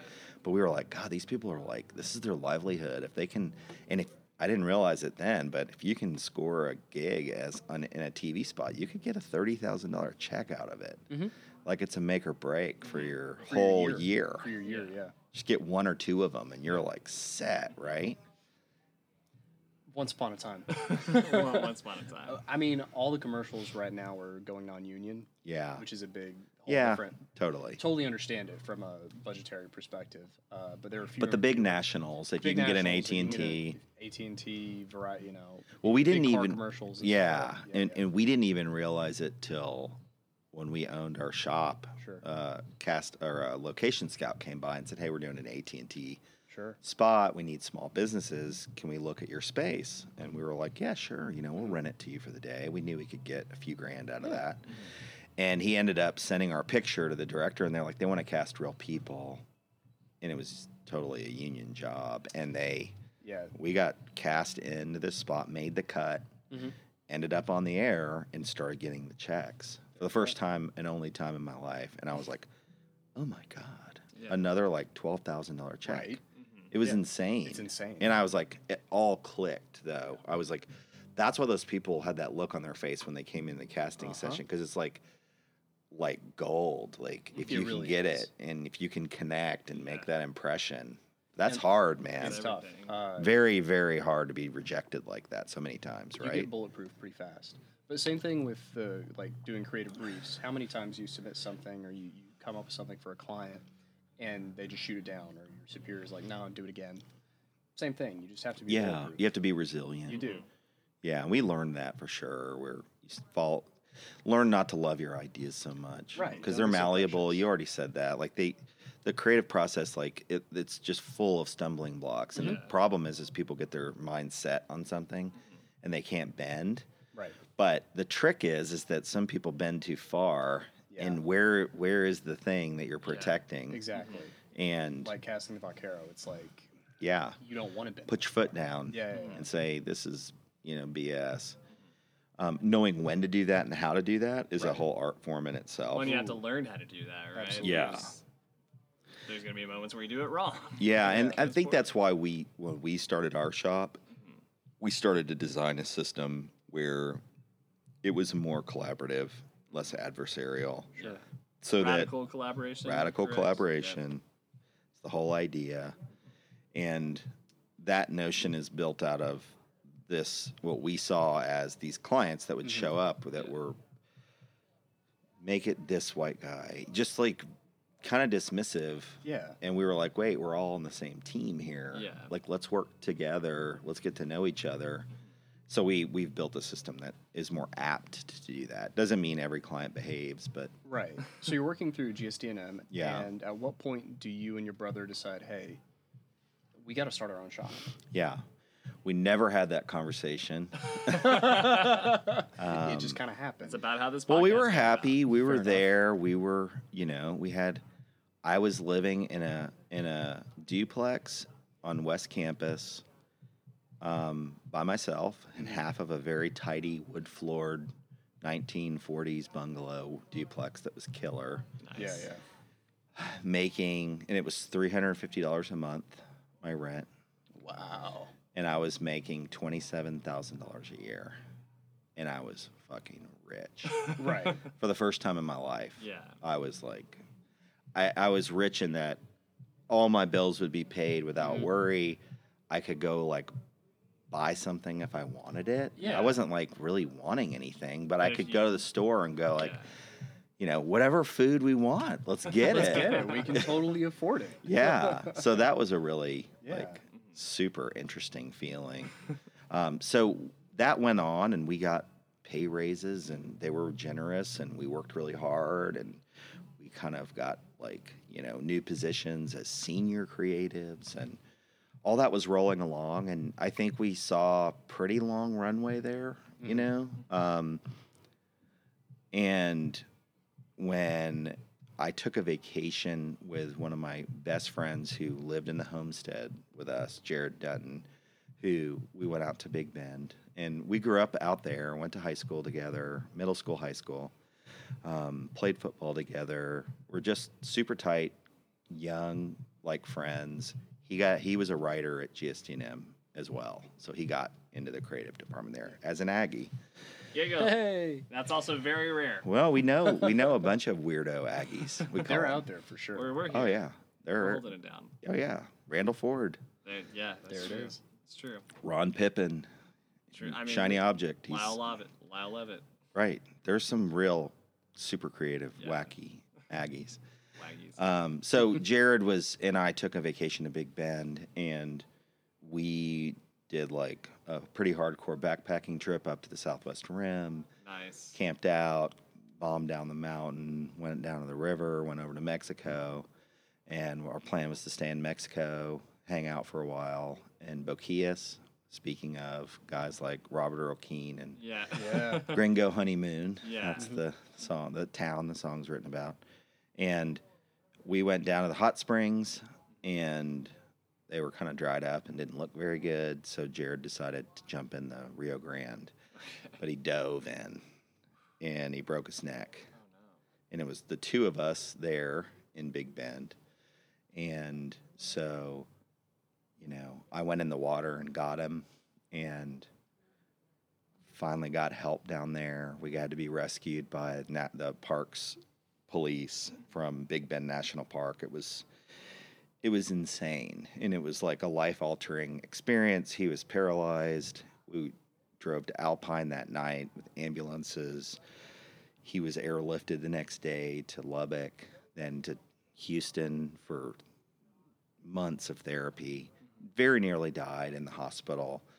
Um, I came home from that experience. like some people go to the desert and take mushrooms and have an awakening. this happened to me Yeah. and Jared. It happened to both of us. And I had some reckoning to do. I it caused me immediately to like look at everything and go, what am I doing? Like what what else is there? Mm-hmm. And I had never really done that before. Yeah. I mean, being the younger brother of somebody who has a lot of direction, Sure. there's like there's a there's a wake that you're riding, you know. And this was different because this was like something brand new for me. And you know, Suzanne and I were friends at the time. We we weren't really dating yet. And when I got home from, I had gone to Lubbock for like two weeks to be with the, him and his family while he got like settled into ICU there. Um, I came home and no one knew what to say, you know, because they were like, "Oh man," you know. And Susanna had put uh, milk and cookies on the front porch of that little duplex I lived at with a note. It was super sweet, but that kind of clicked where I was like, "Who is this girl?" Like she knew she knew what to do. Yeah. Yeah. And so we started to date Okay. right after that. And that progressed, and I was still at GSD&M, but it was just like that gnawing thing. And Susanna was from Austin, and we were dating, and everyone's like, Y'all are perfect. You should get married. And that feeling where people push you together. Yeah. And we, we knew we were super compatible, but then we started to hatch a plan to leave. Mm-hmm. And I had another high school friend who had moved up to Oregon, and he said, "You come stay with me." So we quit our jobs, and we moved up to Oregon. And I just I like resigned very like graciously from GSD&M. Susanna was working at KLRU TV, like Austin City Limits. Mm-hmm. Yeah. Yeah. Like we had it made in the shade. We were like in Austin. we had good jobs. Our friends and family were here, but it was like that. You know that thing that happened was enough to like go. Don't just sit here. Do something else. So mm-hmm. we did, and no jobs, just a, some numbers and a Rolodex Right. for people to call when we got there. Like Yeah. There's some famous ad agencies and stuff up there, so Yeah. there was work Right. to do, but it wasn't about the work; it was about an adventure. So that that that was a year, and we ended up getting married out there. Okay. I proposed to her with a loose diamond that I had bought That's from. Vernon, Texas. Nice. Fern. If you know where Vernon is. Well, we know Yeah, where Vernon we know where is. Vernon is. Yep. So a buddy of mine from college, like he's from Vernon, and I was telling him like, because he had just gotten engaged, and I was like, Yeah. "Where'd you get the ring?" And he's like, "Oh, I got a jewelry lady in Vernon." In Vernon, so I called her and told her what I One wanted. of the she five shipped it. people in Vernon Right. Happens to be. happens to be a jeweler. Yeah, and so I got this package, and there's this loose princess cut diamond in Oh, there, oh, wow. and I had this elaborate plan to get it set. And one night we had some wine, and I went down to the basement and got it, and proposed with it, and she like opened it and dumped it in her hand, and it's like a loose. She's like, uh, she said yes. So we got married out. out there. But you know, Oregon's tough. It's West Coast is kind of Sure. freaky. Yeah. Yes, it is. When you're from Texas, yeah, like when you're from Texas, it's a whole you've different- experienced that. Yes, sir. Yeah. It's the energy of it. It's different. It's a totally different energy. it's kind of like it's there's something about it where it felt like you're on the edge because it's like spiritually that way where there's a lot of like just p- non-believers there's a mm-hmm. lot of like drugs it mm-hmm. was just edgier and that would hit lot me Yeah. yeah I don't know about you, but I, I often felt like you know you said on the edge, and I al- I often felt like I was just observing, and that I not that I was judgmental or in any way you know trying to separate myself, but like I couldn't get in even if I wanted. right you weren't even I wasn't- allowed part in. it. I wasn't even allowed. Yeah, Yeah. yeah. Yeah it's fascinating. And we we made some great friends there. We're about to go back and visit some of them. I'm sure you have those people that you connected with. But overall the darkness in the winter was a surprise Yeah, and brutal. Like Really? oh my god dude. It really depresses people. oh yeah. Like you get actually physically affected. yeah i got physically affected by it. And susanna was like You good? Yeah. You're down in the basement reading the old testament what's up oh man. yeah I Just need a change. well i i you know i it's the first time i ever had a basement yeah. and I put my desk down there, and I was like, my office. Right. Man so cave. And I wasn't thinking at all about seasonal affective. And here I am in this basement in the winter Cold, with no, just like on my computer, and it was all good. But Yeah. Susanna was like, and so Adam and I started to talk. We missed Austin. We missed the Yeah. the culture of Texas. This Yeah. is a this is about Texas. Yeah. True. But Texas is um, it's super friendly. yeah. It is. There's a lot of optimism in Austin. Mm-hmm. Um, there's a lot of naivete and kind of like innocence in the town. I Where- blame him. Yeah, which I love. That's how we are. We're like Yeah. Kids in a candy I know, store. Just every- Everything's exciting. It's not that it's just. It's not that there's so many possibilities. It's that everything is possible. yeah. Yeah. You know. Like yeah, and just- people are open. So all that we missed, and you know, I was freelancing out there. Susanna was working on a political campaign. Mm-hmm. It was like super lefty. Yeah. Yeah. um, Oregonians for health security. They like took a bunch of seniors down to Mexico to buy prescription drugs to like show the whole like show the whole thing. yeah like how terrible it is that people have to do that. Um, so we we came back. Yeah. You know, we bought a house sight unseen in East Austin. Um, nice. but kind of before internet realty was a thing. Like Yeah. we knew a realtor, and my whole family went over and looked at the house in East Austin. And they were like, "This is a great." My dad approved it, like from a Sure. structural standpoint. standpoint. Yeah, like I didn't want to No, buy some worm-eaten, you know, house. The house I'm in right now is about to split down the middle, so I'm. We avoided you do that. Have to check. Yeah. And just for perspective, what year is this? uh, that we moved back. Mm-hmm. Um, it was like 2003. Okay. Yeah. So right before East Austin started to get a little bit of that traction. Yeah, and this was northeast and East 51st, Yeah, yeah. in that neighborhood before Mueller was there. Gotcha. Yeah. Gotcha. So right above there, off of uh, Broadmoor, like Bartholomew Park, Mm-hmm. Yeah. and you know this this realtor was keen. He was like, "You guys are first time buyers," and Mm-hmm. being from Austin, like Southwest Austin, Right. It was like, What are you talking about? "What's up there?" What's that's not awesome. Is that even Austin? yeah, That's, and that's Round Rock. But we were focused on finding a house. Like we Yeah. wanted a house. It was a hundred and thirty thousand dollars. You've got to stop making. You got got to to stop doing jokes, this, Marty. It's really. I'm uh, just th- this is important because that that's the part of Austin that it's it's scary for us to watch because I only bring that stuff up to say there was it was a lot of mobility here. Yeah. Yeah. A three hundred fifty dollar rent, a hundred and thirty thousand dollar house. Like Yeah.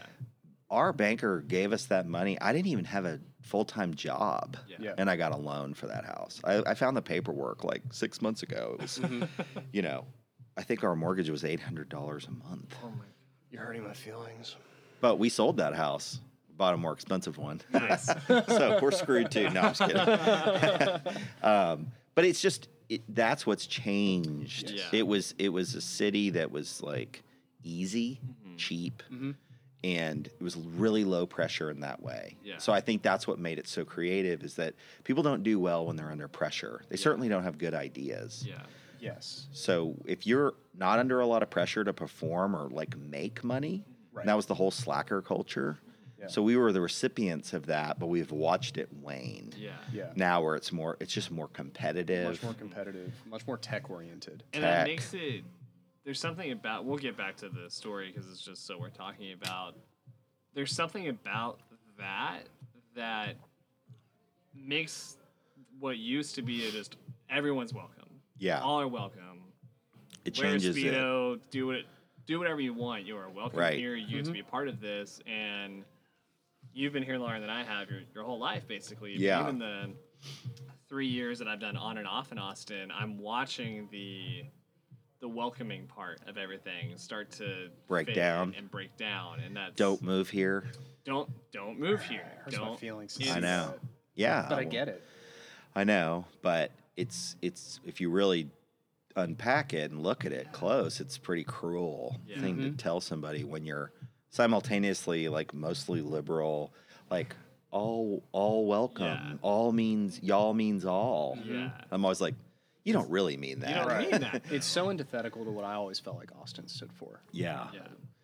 Yeah, and it, it happens over and over in communities where competition goes up because the scarcity of resources, people get territorial. Yeah. Yeah. And then they start to lash out at the people they perceive to be the ones that are causing the problem. Right. But in reality, the reason that we have this problem um, is, in my opinion, because of our tax structure at the state level. It's so advantageous for businesses to come here. They almost have to. Like, Yeah. Our certain government has dared them. Like, Right. try to make it out west, and they're coming, Mhm. and that's accelerated. And they always gravitate toward Austin. Yes, and and for good reason, right? And but Houston and Dallas, Mhm. Same thing. booming. Yeah. San Antonio's booming. And that's all well and good, but I always tell like super conservative guys, then vote for a liberal because they'll create the tax problem for all these companies. They won't move here. Because why would you otherwise? It's hot as hell. It's, California's beautiful. It's true. It's beautiful. It is Good theory. gorgeous. Yeah. That's my theory. Dude, I, living out there for seven years, I, I was telling him the other day, it spoiled me, man. I it's The so weather. here. Oh, 75 and sunny every day. I mean, we're basically having a California summer right now. It was 75 degrees at the FC game last night. That was insane. That was crazy. I'm sure that was beautiful. Climate change. Climate change, exactly. Um, Yeah, the weather out west though. It's funny that you know, It- it's hard to beat. oh, it's impossible to beat. So good. You go you go up to like Santa Barbara, San Luis Obispo, where you don't have like the the pollution stuff that you have in LA, and you never want to leave. I know. That is some It's- good it- living. Yeah, yeah. It's uh, this um, is a show about Texas, guys. it's Tex-ish. It's also about It's some also things that are not Texas. not. And what's more What- what's more Texan than adventure and That's buying fair. an airstream and living by the beach for a little while. Yeah, you can go out there and still be a Texan. That's, Yeah. that's true. You're an an ambassador at that point. That's fair. That's, That's how I like to look at it. what I mean, being raised here Yeah. and having a business here, buying a house for one hundred thirty thousand dollars. what what has it been like for you the past five years, even just to watch the city change and watch what what is growth, but it's changed too. So Yeah. what is it like for you, just from where you sit, to see Austin change? Yeah. Well, I mean, for us, what Adam and I see and what we realize is that our opportunities have increased because of it. Mm-hmm. Right. So, like, Austin FC, yeah. Which like we're gonna get to. that, that, that, that wouldn't have happened unless Yeah. what's happening is happening. yeah, And you know, Anthony Precourt's from California. Mm-hmm. yeah, You know, um, he owned a team in Columbus, but he's a California guy. Yeah. so very typical, like yeah, California-minded investor. Like, let's go there. Let's go That's the right future. Hey, hey. yeah. but it is it's strange like i i tend to get a little negative on the whole like cost of living thing and Sure. that that problem and you know some of my friends will bring me out of that and just be like hey man that's just what happens when a city is an Is it popular, thing yeah. It's good. and we're the it thing yeah. um so for the most part i'm good with it and it's been exciting i mean we have texas children's hospital as a client Yeah. in houston and they're coming here Yeah. Yeah. and the reason that we have them as a client is because they're coming here and building hospital Yeah. And that's a good thing. It's a good thing for Austin to have Yeah. like an amazing. They're incredible. The best. Right. They're the best in Texas, the number three in the in the world, and they're pioneers, Yeah. and that gets to come here and mm-hmm. up the game. So that's all very positive. Yeah. Um, I think the thing that that hangs me up a little bit are the, the opportunities for young people to like own, which I think is tricky. And It's tricky. as the years have gone by, as someone who like owns a, you know, a house with a fence and a yard and has protect had a protectionist mentality about single family housing, Yeah. I'm shifting to you know, hey, let's crack open the code and let's put some multifamily housing mixed in. Yeah. Yeah. You know, like We're it, just gonna have to.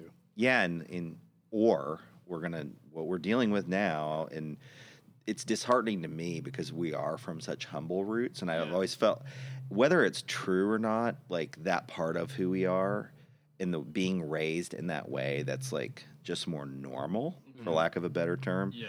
to be surrounded now, like I am in Allandale, by like the house behind us being built is going to go on the market for two point six Yeah. You know, and that's happening all over All over, the yeah. central corridor. Um, Yeah. But that's a different ball game. Yeah. And it, I have trouble wrapping my head around it. I'm like, what is this? Yeah. Because we moved into Allandale, and you know, our neighbors across the street were pastors at the local Methodist church. Yeah. There was a clock mechanic that lived behind us that worked on grandfather clocks. There was a super freaky Aggie that lived across the way that was like a, a professor at a at a small college. Teachers, Yeah. weirdos, like just, Just a grab bag average folk. Yeah. Yeah. Yeah. They were just folk Yeah. and we knew them all and we walk our dogs and there a lot of them are still there but this next wave is different Yeah. these are estates that they're buying Yeah. they come in like highly resourced they don't commingle like Yeah. those people did you know they don't tend to do their own yard work Right. they're not out there Yeah. No. Not they have so other much. stuff they're doing which is cool Yeah. it's just different. It's Yeah. like we're trying to wrap our heads around that. And Suzanne and I walk the dogs pretty much every night. Right. And we talk about it. And then we see all our cool neighbors and we talk to them. and like everyone's like, Did you see that house over right. there? Th- That neighborhood gossip. Yeah. Yeah, like, oh my God, it's got you know, it's got a his and hers closet. and everyone like laughs at it, you oh know. man. But it's all Dude. like in the grand scheme of things, would you rather have that happening or like live in a place where the economy's collapsed? Right. Yeah. You'd much rather have. you'd rather have the opportunity and the mm-hmm. growth Yeah. than it just feels like it's so white hot. You're like, Yeah. where's the balance? Right. Yeah. There's We're- no balance. It's Right. It's, either just like white hot or nothing. Uh, And you're like, God. You mentioned something interesting because we, we grew up in a really small town where that, that small town mentality is there. Like you you know everybody. You Yeah. out in the yard. And they know you. And they know you. know you. You eat at people's houses all the time. Uh, you know, there are kids running in and out of You walk Anyone's in the door house. without yeah, knocking. without yes, knocking. You the just- door is not locked. It's not locked. How it, how do you or do you at all think that you can bring some of that back to a changing landscape here in Austin? That's a good question to be proactive. Mm-hmm. Um, well, we, I mean, we do it on the on a local level in our neighborhood where after the freeze, one of my lovely neighbors up the street who's lived there with his cute daughter and his wife, um, you know, the neighborhood was racked by that. Some people we were out of power, others were, and as the it was thawing, we were like, what can we do to like, you know, get everybody together? Yeah. And we like, he called this like um, ice cream truck. It was like this really cool Asian ice cream that's like up in North Austin. Yeah, yeah. We he and I paid for that truck to come, and we one of the new neighbors that's built one of the estates let us use their driveway, and everybody gathered Yeah. and had ice cream and talked about the freeze. Yeah. That's awesome. And it was cool. It was like a positive moment, yeah. you know, where and we got to know some of the people that we've been, to your point about quietly judging. Yeah. Like, who are they? Well, hey man. like, Well, you're not even oh. judging. You're just no, you're wondering. just you're just You're curious. wondering. You don't Who are know. Yeah, yeah. So Oh. that was cool. not out. You don't know. Yeah. That you have to guess. Yeah. But I think it's stuff like that, and I think it's just staying open. Um, you know, if somebody new moves here Sure. and reaches out to us, I always talk to them. Yeah. Well, you know, I don't. you- I don't say like I'm too busy. I'm Right. like, young people reach out on LinkedIn or whatever, and I love what I to. Yeah, but Yeah. that's that's a big part of it to maintain the feeling like, Yeah. Hey, welcome. community. You know, come on in. You, you belong here. You need a yeah. You need some water. Yeah. Like you look tired. You're an Aggie. what happened to you? Oh man. Um, what were you? Well, I was gonna say, and you, you coach little league as well. right? yeah, I did. I'm retired. Oh man, I- that's a- that's a Heartbreaking retirement. But is that part of like giving back to the community? Too? That was, that was, and Getting- and getting to know you know uh, that's a good story too because when Clark got interested in baseball, Mm-hmm. at he was late to it. Like he was like eight. yeah. sure. So a lot of kids have been playing t-ball since they were five. So he didn't know a lot, and we we got a we got a coach on our first team that we ever joined on a fall ball team, which is the less competitive Yeah. league. The more fun league. It's the chill league. Yeah. But this guy was a total. He like proclaimed at the first practice, and I was like one of the dads that hung out to watch and like help where I could. I knew nothing about baseball, and he's like, "We're gonna win this thing." And there wasn't even a trophy, but he like he had it in his mind, and that was the goal. Yeah. And he was putting starter like he wanted starters, and this is like a development league for neighborhood literally an, kids. instruct, an instructional league. Right, you want kids to have exposure to Yeah. positions, to try different things. You're not out there to win, Yeah. really. You're out there to show them how to play the game. So that experience propelled my friend who I met in that experience, Jeff Seda, who's now like one of my best friends, um, who moved here from San Francisco that year. California. Yeah. Darn Californians. But we, we he- just can't stop. But I didn't look at him and say when I found out where he was from, he was from New Jersey. Yeah. Grew up in New Jersey, lived in San Francisco for 15 years. Yeah. His son was a great kid mm-hmm. and was actually really skilled. And Yeah. we commiserated while we were on that team together about Right. what a jackass this guy was. and we were like, we're going to coach next year. And Oh, Jeff awesome. was a baseball guy. He Yeah. played baseball and he knew baseball. Mm-hmm. I was a like an I had the desire to be involved Right. and to support that and learn about the game. I, I learned with the kids. Right. I did not know that you gave a sign to steal a base. Any of that stuff. It was all like novel to me. Right. As it was novel to Clark. So that was a fun experience. it was really awesome. cool. Yeah, yeah. It was really cool. Absolutely. And Clark's still playing. He plays at McCallum High School. Oh, awesome. Yeah, it's, Yeah. Uh, one, of, one of my favorite things about my first term, I guess, living here in Austin was getting to coach, help coach. And Well, that and that was the thing I would do is I would meet people and I would see if they knew anything about baseball or if they were Yeah. passionate about it, mm-hmm. and I would have them come out and help Yeah. coach the kids. Yeah. Because as as you know, dedicated as Jeff and I were, I had a limited amount I could share about mm-hmm. like things like the little things you need to do. sure. And you were like baller, and it was like the kids. Were like, oh, who's Oh, this yeah, this young guy. guy? Who's that the he was young not a dad. Dude, and I knew from camp that Yeah. you were trained to like Mm-hmm. engage kids and treat them in a way, and it all worked. I mean, it was awesome it awesome was to so much watch. fun. It was so much fun. Yeah, Um, I do want to dive backward really quick into just your body of work with Butler Bros. So Yeah. You, you moved back Mm-hmm. from Portland. You and Adam are talking. Let's do our own thing. How did Butler Bros start? Yeah. some of y'all's first clients? Because when I think of y'all, I think of it's like if Richard Linklater made a branding company. Yeah. Because even down to y'all's aesthetics and the work y'all do, the way y'all work is so Texan to me. There's something so authentically Texan to the way y'all approach what you do to the product itself. So can you just share a little bit? Yeah. about- Well, thanks for bringing up Linklater. I mean, he's kind of my Oh, he's my. he's like my one of my favorite Yeah, of all if he's of ever on the show, you can come. Yeah, but just the way that he's operated, Yeah. the way that the stuff that he's made. Stayed super indie. Yeah, and just super creative Mm-hmm. and has not let that whole thing get to him. Yeah. No, never once. Yeah, and his daughters went to school with Clark Oh, really? at St. Francis for a while. So we would see him. Oh, very cool. And I was always like, hey, You just get Star Trek. yeah. Commercials. yeah, exactly. hey, man. Can you send my my VHS? exactly. I've been on a movie set, bro. I know what it's like. I know what a grip is. exactly. I get you. Gaffer tape, gaffer tape. Gaff- Never too much So- duct tape. we we we started as a freelance team Yeah. and that was going to be our thing we were going to art director, writer, freelance team. We had enough contacts now where we were like, could get a gig out of like L.A. or New York, and you know, cook up some spots, come up with ideas. Um, we had some freelance clients that were more direct, and we'd make stuff for them, and that went on for a minute, and then.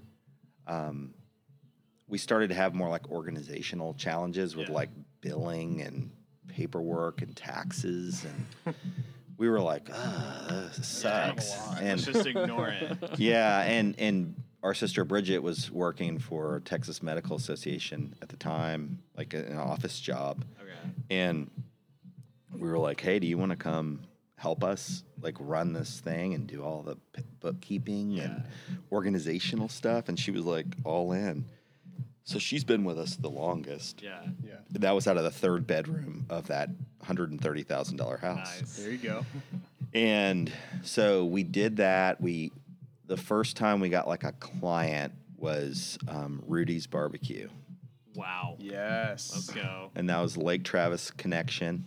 Okay. There you go. And we grew up with the Ford family, who's you know they're the owners of that brand, and they were looking at a couple agencies. They, there was a more like you know established agency in Austin, and we had lunch with them at Z Tejas, and kind of looked at us and they were like, "Well, why should we pick you?" And I just looked at them and I said, "Cause we'll like stay up at night worrying about your business." They were like, "Okay, we'll call you tomorrow."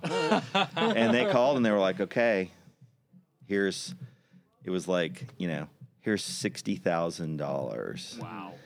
to make like a mountain of stuff, Right. like print collateral, Yeah. TV spots, Yeah. like The whole thing. Radio. Just- yeah. and we took that 60 and instead of going out to LA or hiring a director, we bought a camera and we shot our own spots. Adam and I, we like learned how to use this camera. Yeah. It was a it was a uh, Canon. Um, I'll think of the model, but it was an awesome camera and like gave it to a really good editor. All this footage. We drove around the state of Texas and went and visited Rudy's and like College Station Yeah. down the coast and interviewed real customers about what they loved about it. Shot footage of cooks and all the real people that work there. Yeah. And we probably had 10 hours of footage that was like amateurish but believable. And I shot a bunch of stills, and this editor cut it up, and it, we we got like real Texas artists to Yeah. put music on there that were like you know super authentic, from like Bruce Robison to Okay. um, a couple other really awesome people, James Hand, and we got the spots back, and it was like magic. You know, it was like super authentic, like Yeah.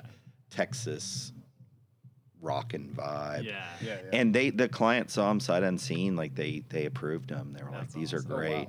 Nice. That's awesome. Yeah. So that was like our first, you know, real client. Yeah.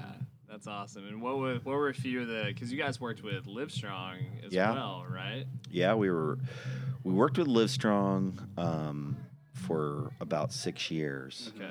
and did a ton of work for them. Sure. Um, started with them as a free, like not a freelance team, but they called us in to like look at their PowerPoint decks and tell us how they should redesign them. Yeah.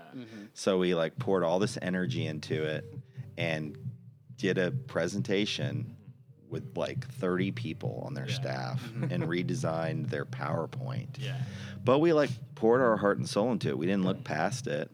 And we worked with them for years. Yeah. And this was like as Lance wasn't like, you know, un he wasn't caught yet. Yeah. Right.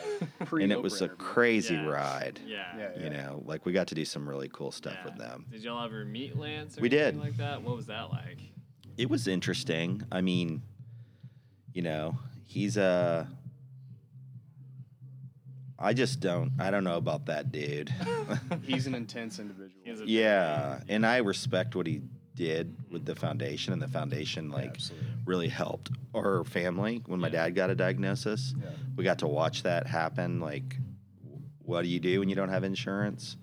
and they helped us. They They will, they yeah. got my dad into MD Anderson, Doug Ulman, the, the president CEO. We have a lot more love and relationship with Doug Ulman, who is the president CEO, Yeah. um, than Lance. Yeah.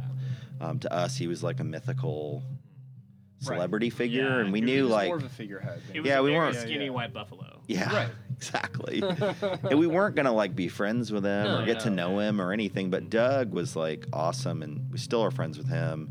But Doug's a melanoma survivor, Yeah. and Doug, um, when our dad got melanoma, um, which was super scary, got like a really tough diagnosis, stage four melanoma diagnosis. That's Um, intense. oh yeah, it was like you know you're gonna, it's gonna get you Yes. and um, we had nowhere to go. And, and Doug introduced us to his doctor at MD Anderson, who was one of the best melanoma doctors in the world, Dr. Wu. And he had us in, and our dad got treated there. He had VA insurance, but no other insurance, and we never saw a bill. That's amazing. MD Anderson was incredible. He didn't survive it, but it extended his life and he got to like try everything. Right. You know, like he didn't leave any stone unturned. Yeah. And there's some peace in that where like you you tried, You try. Yeah. fought, and he did awesome. So Livestrong was a was a like key pivotal client. Um, the Legacy Foundation, which is most famous for the Truth campaign, which is the anti-tobacco um, organization out of Washington D.C. Yeah. Um, we worked with them for about five years. That was a like, I mean, they're best in class tobacco control nonprofit that's trying to keep cigarettes out of kids' hands. Yeah. Yeah. Really admirable. Right, and And all, they always have really great advertisement as well. Yeah, Yeah. they they have incredible stuff, and we were like the corporate ad agency Yeah. for the parent company, Mhm. and we would get to do stuff with Truth, but we were like working with their scientists, and Yeah. it was crazy. I mean, the stuff we got to do with them, and but that's where we really started to like go, oh, we can pour our talents into these causes Yeah. that you can help people. You don't have to sell them barbecue. No.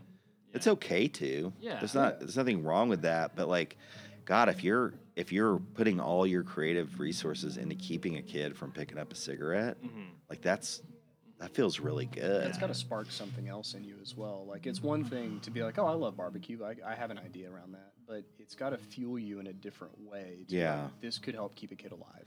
Yeah, or just lower suffering. Yeah. Yeah. Um, and we went through a period where you know both of our parents got sick pretty young, and Yeah. both died. And Adam and I kind of went on an activist streak where we really were pissed off. We Mm-hmm. were mad at big industry. We were mad at polluters. We were mad at tobacco companies and big soda. We like lashed Sure. out.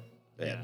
We made videos and films that were like attacked. We attacked Coke with the polar bears Yeah. with one of the most famous ad guys in in the world, Alex Bogusky. Like we worked with him and like threw a Molotov cocktail at Coke. Yeah. It was crazy. Yeah. But that got old too. Like Rage Against the Machine. You can only keep that fire going so long. Yeah, and it, like after a while, you're like, and then we kind of came full circle, and we were like, well, what if we focused on brands and products we believe in, Yeah. and be more careful about maybe who we work with, Yeah. and then those brands are like doing cool stuff and fixing things. Yeah. But then you get to rationalize your way back into working on something like beer, Yeah. Sure. Mm-hmm. which it was craft beer, so it's like, well, it's crafted. It's It's local. It's local. It creates Yeah, local sure. jobs. Yeah. No one's an alcoholic No. that No, drinks that's not a craft beer. That's, That's- Miller Lite. Like, yeah. Exactly. That stuff's way too bitter to be. It was that you little- can't drink that much drink of that it. much it was that was Real Ale sort of the first craft beer client that you guys started working with. Real Ale was the first. cr- Yeah, Real Ale was the first craft beer client we got, and you know, Blanco based. Yeah. My brother-in-law Dave Courtney, who's the Texanist um, Okay. at Texas Monthly. Yeah. Um, great, great fella. Um, he introduced me to their marketing guy. Okay. okay He's yeah. old friends with them, Yeah. and we got to do their rebrand and kind of like shore up their whole brand. Yeah. The rebrand there was really good. It was I, I really remember the shift. Yeah. Yeah, yeah. Well, it kind of brought them into like the contemporary Yeah. world. They were funky and Mhm. really cool, Really cool, yeah. but people didn't know there was a business problem when people didn't connect the beers. Yeah, it, it was disjointed. Yeah, like Yeah. you didn't know you drank Fireman's Four. People thought Fireman's Four was a brewery. Yeah, they just thought it was its own. They didn't know it was a part of Real Ale, and that Real Ale made other beers they might like. So Yeah. that was the business reason to even Yeah. do it, not Yeah. to make it look cooler, but Yeah. like to be Just- cohesive. yeah, bring it together. Yeah, and they're awesome, amazing, funky, independent Yeah. to a fault people. like, Independent spirit, man. oh yeah, It's they're great. very Texan in that way. Um, there's a lot of cool breweries in Austin, but they're like country. They're, Yeah. in, They're they're, super. in yeah, they're Blanco, Yeah, yeah. and it's like They're not Austin. Yeah. not Yeah, Austin, No. right? Um, Even though they kind of depend on Austin Yeah, for little but, but they're not. But they're but not. they're not Austin. Austin. They're not Austin, and it's fun to go out there and Oh, check yeah, it out. sure. But that led to more craft beer work. Yeah. we got to go to Hawaii and do Maui Brewing Dude. Company, which was Uh, cool. Dude, I was sucking down coconut porters while we were in Kauai. Were y'all there? Yeah, yeah. Yeah, it was awesome. we were there. Uh, the Big Swell Yeah, IPA was Big Swell. was flowing pretty nicely. Awesome. Yeah, man. Oh yeah, Um, that's the good stuff. That was a fun gig. really because y'all got to go out there for Yeah. a few weeks, right? Or We went for- out there for a week. Okay. Okay. Um, my brother and I and our uh, design director, who's now back in Seattle working at Amazon. Wow. He's raising five kids. Okay. Jacob Carter. Um, but we brought him out Lots of there. Five kids. Lots of five in kid your- stuff going on. Yeah. Yeah. Well, he's the only one I know that's you know 38 and has that Yeah. many kids, Oh. or maybe he's 42, but he's young. But yeah, I mean the cat, the guy's nuts. Mm-hmm. You're like five kids in this day and age. but if you get a job at Amazon, you can can raise five Could- could be kids, You okay. put it together. Yeah. But we took him out there and we we did what we call blitzing, where Yeah. you get the client in a room and we had these planned exercises and did all this work with their um, team over the course of a of a day. And that's how we start every project. Yeah. Is, Is- the blitz, is which is a you're- design thinking. I was gonna ask, is that where your think wrong comes in? Because that's one of my favorite things that I, I read about you guys. Is, Is is think wrong. Think wrong. Yeah, and that um, you know is IP that comes out of the West Coast from our good friend Greg Galle, and his uh, business partner wrote that book together. John Bielenberg and Greg Galle wrote Think Wrong. Yeah.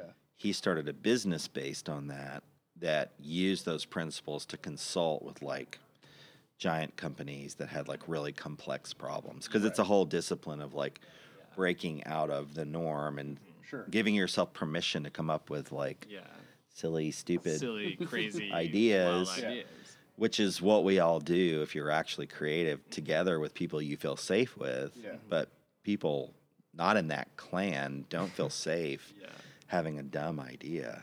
But the dumb ideas are They're the best. Best idea. yeah, and they're the ones that like inspire the next mm-hmm. thing. Where you're like, wait, what if you flip that? yeah. you got to have them. Yeah. So that just creates that environment. It welcomes. We've done, we've blitzed with like world famous doctors and scientists and Sure. You know people that work at blood banks and people that want to start whiskey companies. I mean, Mm-hmm. it works for Yeah. everybody. Yeah. But yeah, Greg Galle was uh, the the primary mentor that we at every stage we've uh, found a Yeah. mentor Yeah. and and you know Alex Bogusky, who I mentioned, who we attacked Big Soda with, um, had Crispin Porter Bogusky, the famous ad agency that was like the best ad agency in America, like just groundbreaking work for Yeah.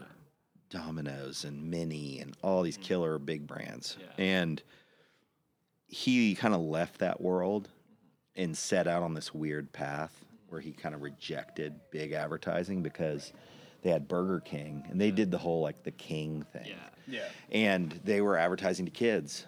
And he started to write blog posts about it and how it was wrong to sell fast food to kids. And he's like, you know, he's probably worth like 30 or 40 million bucks and Sure. was like, his agency's making money off them. And that didn't go very well. And he was finally like, you know what?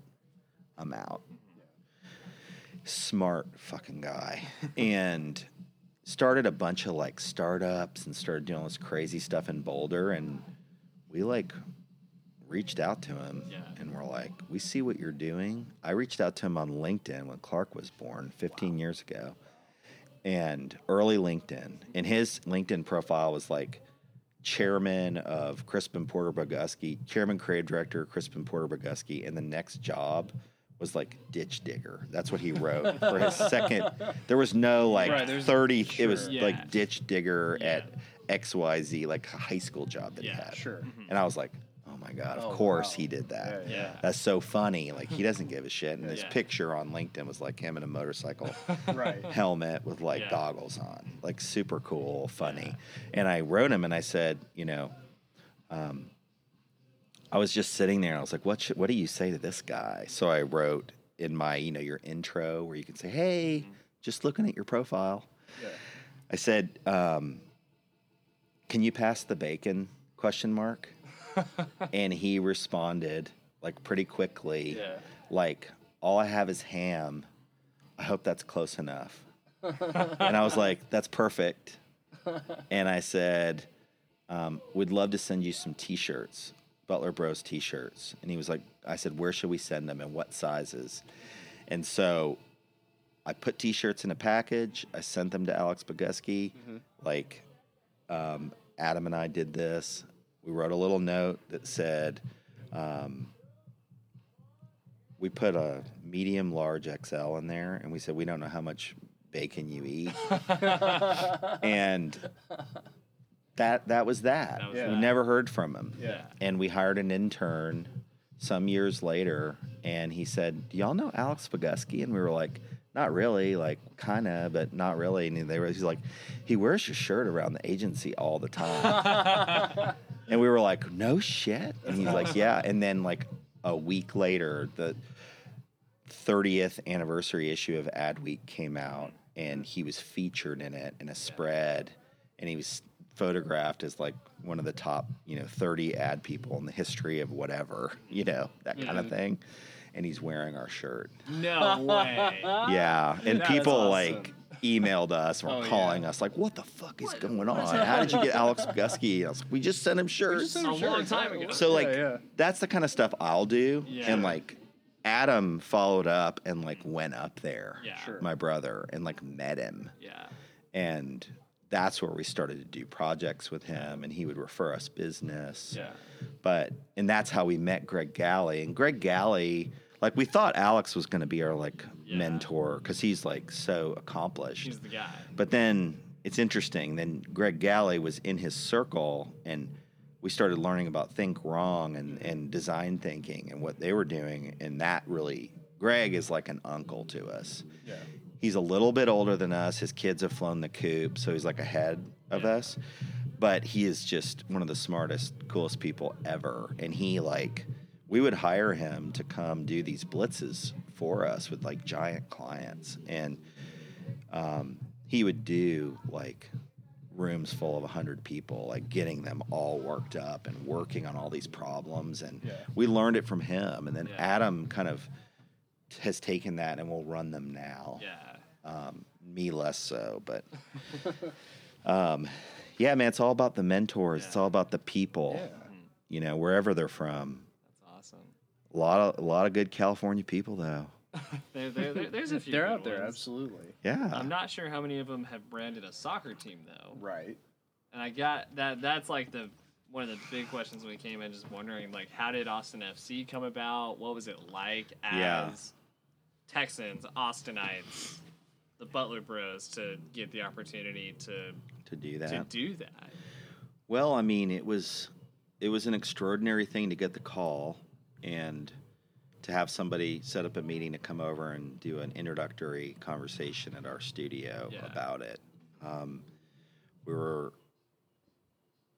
we didn't know if we could get it. We were like, man, but we we had a great crew at the time that was really well suited for it, Sure. and they knew that they wanted a um, a local they they were smart. Like Yeah. they could have hired Yeah. New York or, but they needed local. And our strategy was we presented a really tight process um, and tight team, and we went into a meeting with five of us, and everybody had a really specific speaking role, and there was a share of voice amongst our team, and we presented with a lot of confidence and like this is how we're going to do this Yeah. and um, there was two other really good firms that pitched it. You know, Pentagram was awesome in Austin. super talented, and McGarrah Jessee. Yeah. Yeah, I know McGarrah Jessee. Yeah. But I think it was like it was ours to take Yeah. because Yeah. we were the right size. Like, you know, McGarrah's got a million things going on. got a They're, they're super talented. I mean, Yeah, they would yeah. have done good work. Yeah. Both of those firms. But the other thing is we had like the Think Wrong. Mm-hmm.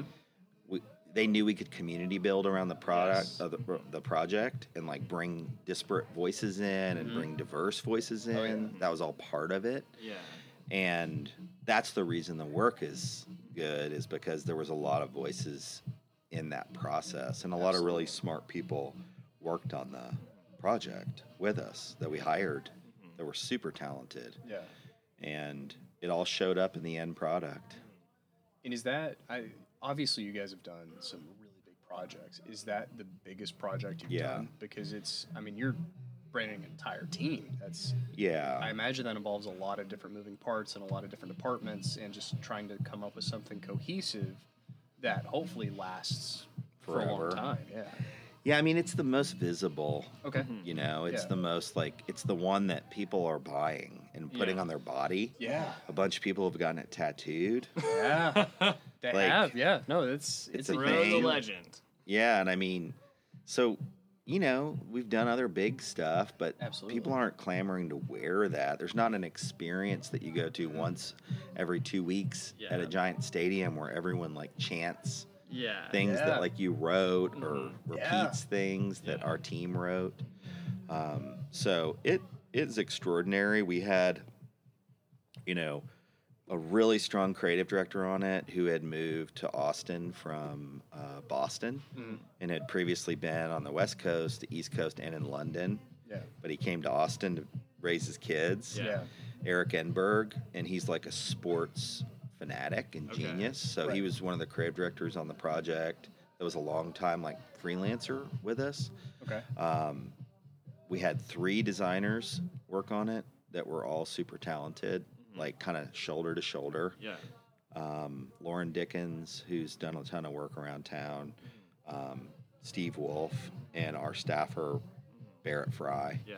So there was three like super talented, you know, designers on it. There was other younger designers like Alicia Pack at our studio. Um, there was a great collaboration team that like managed the process and and worked with us on that. And then um, Jeremy Spencer, our now creative director, was a writer on it and like you know is a sports fanatic and a soccer like a real soccer aficionado. Yeah. Sure. So the team was Just, Just- Just the perfect team. the perfect team to do it and we're just bright and got austin but we're also like eric was new Mm-hmm. right Mhm. that's valuable Yeah. because he knows austin but it's not like us like Yeah. where you grew up here but mm-hmm. that's old austin so like that's Yeah. the commingling of the person that just got here a year ago plus the person that's been there their whole life like that's the magic of it mm-hmm. right Yeah. like Yeah. what's austin now Yeah. and ironically, like we got to this idea that was an old tree. Yeah. Yeah. I love And- the logo. Yeah, I mean it. And you know, Anthony Precourt was a big part of the process. Like he was Mhm. very involved, the owner, Yeah. and he had his own ideas. Like Anthony always liked green. Mm-hmm. Yeah. If you remember MLS to ATX, it was Yeah. green. Yeah. Um, and Anthony was like really like trees, guys, trees, trees, and we were kind of like, well, we're exploring a bunch of stuff. Yeah. But when it came down to it, he just kept pressing on trees, and but there was no narrative. Yeah. Like why, what, Right.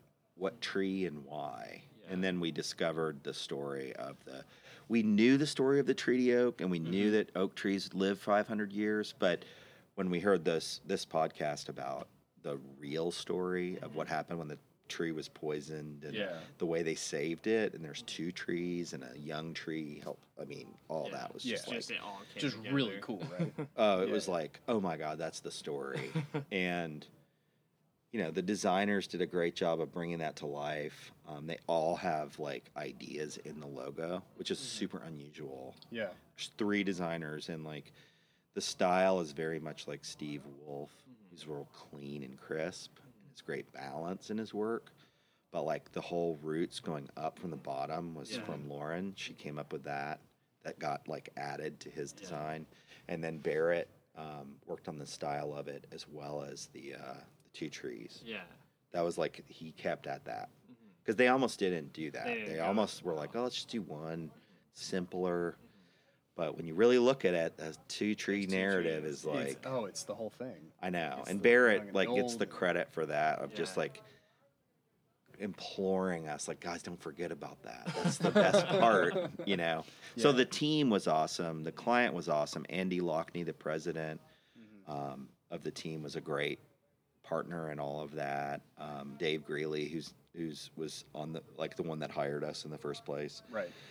So, really, really good people, and a lot of community members participated in that. And we sent the the ideas, some of the early ideas, to McConaughey mm-hmm. Yeah. before he was even an investor, Right. because we would send him. I had his email, Yeah. and from a project that we did with him for the Thinkery, the Children's Museum. Yeah. And so I would send him work we were doing periodically just to say, hey, give me your hot take on this. I think he enjoyed it. Yeah. But he gave like feedback on the names. What the heck? and There you go. um, you know there was other names besides Austin FC. It was Yeah. also a naming thing. Yeah. Should we be like the Timbers in Portland Yeah. and have like The that thing? Right? Was Are that we one of this? the No, names? it wasn't. I'm like strictly bound never to tell what the other names were. Dang it! I want to know so bad. well, you can tell us off air. Off Yeah, air. I'll tell you off air. But there were some other cool names, but like Right. his. Uh, the community really loved Austin FC just because it was like it's our town. It reps Yeah. Austin. and they were smart. Like that, I think Anthony really wanted Austin to be the name, but McConaughey was all over Austin. Yeah. He was just like, he he's, he writes like really funny, and he said something like, you know, keep it simple, like go straight at Austin or something, like just totally like, Keep, keep it simple. really short, Keep sweet, simple, but super Marty, smart. like you know, smart guy. Keep it simple, Sally. Yeah.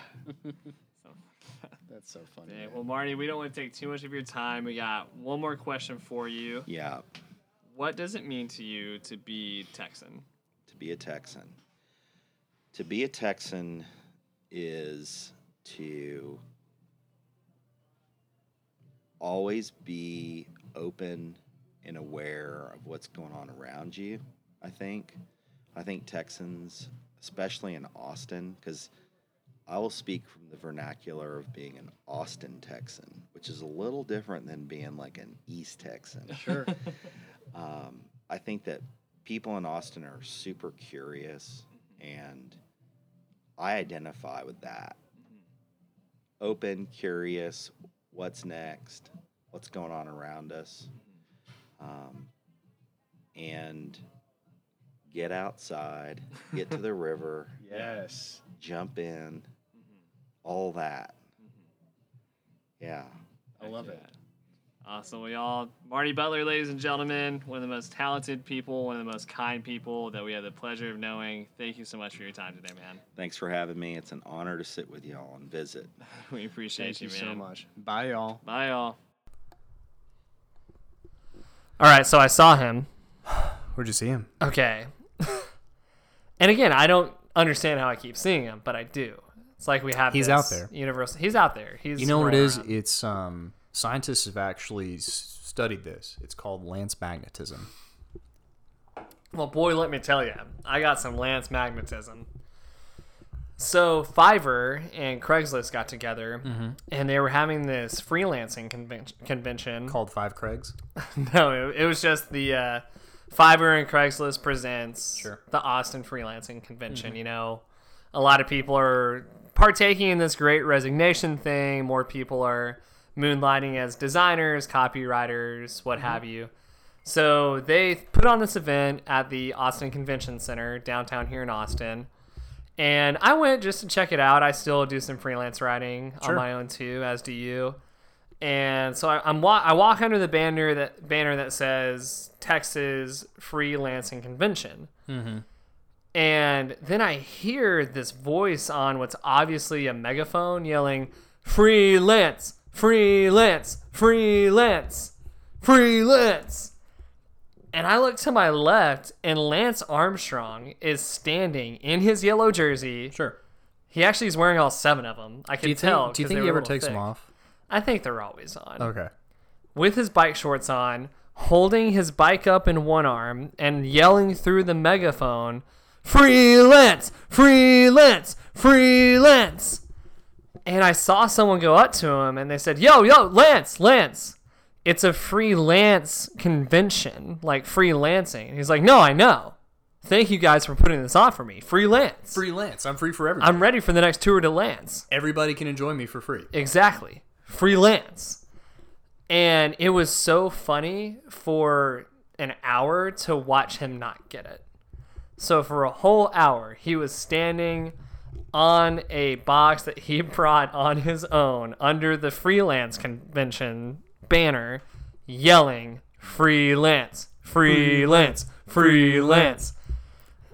Let's just give it up to him for carrying both Dude. a megaphone and a box on that bike. He's, hey, The man has talent. look, he can dope all he wants. What he lacks in testicles, he more than makes up for in talent. So you heard it here first. Freelance. Freelance, everybody.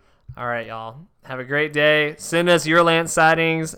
DM us directly at Texas underscore pod. Like, review, follow, share, and we'll see you guys next week. Bye, y'all.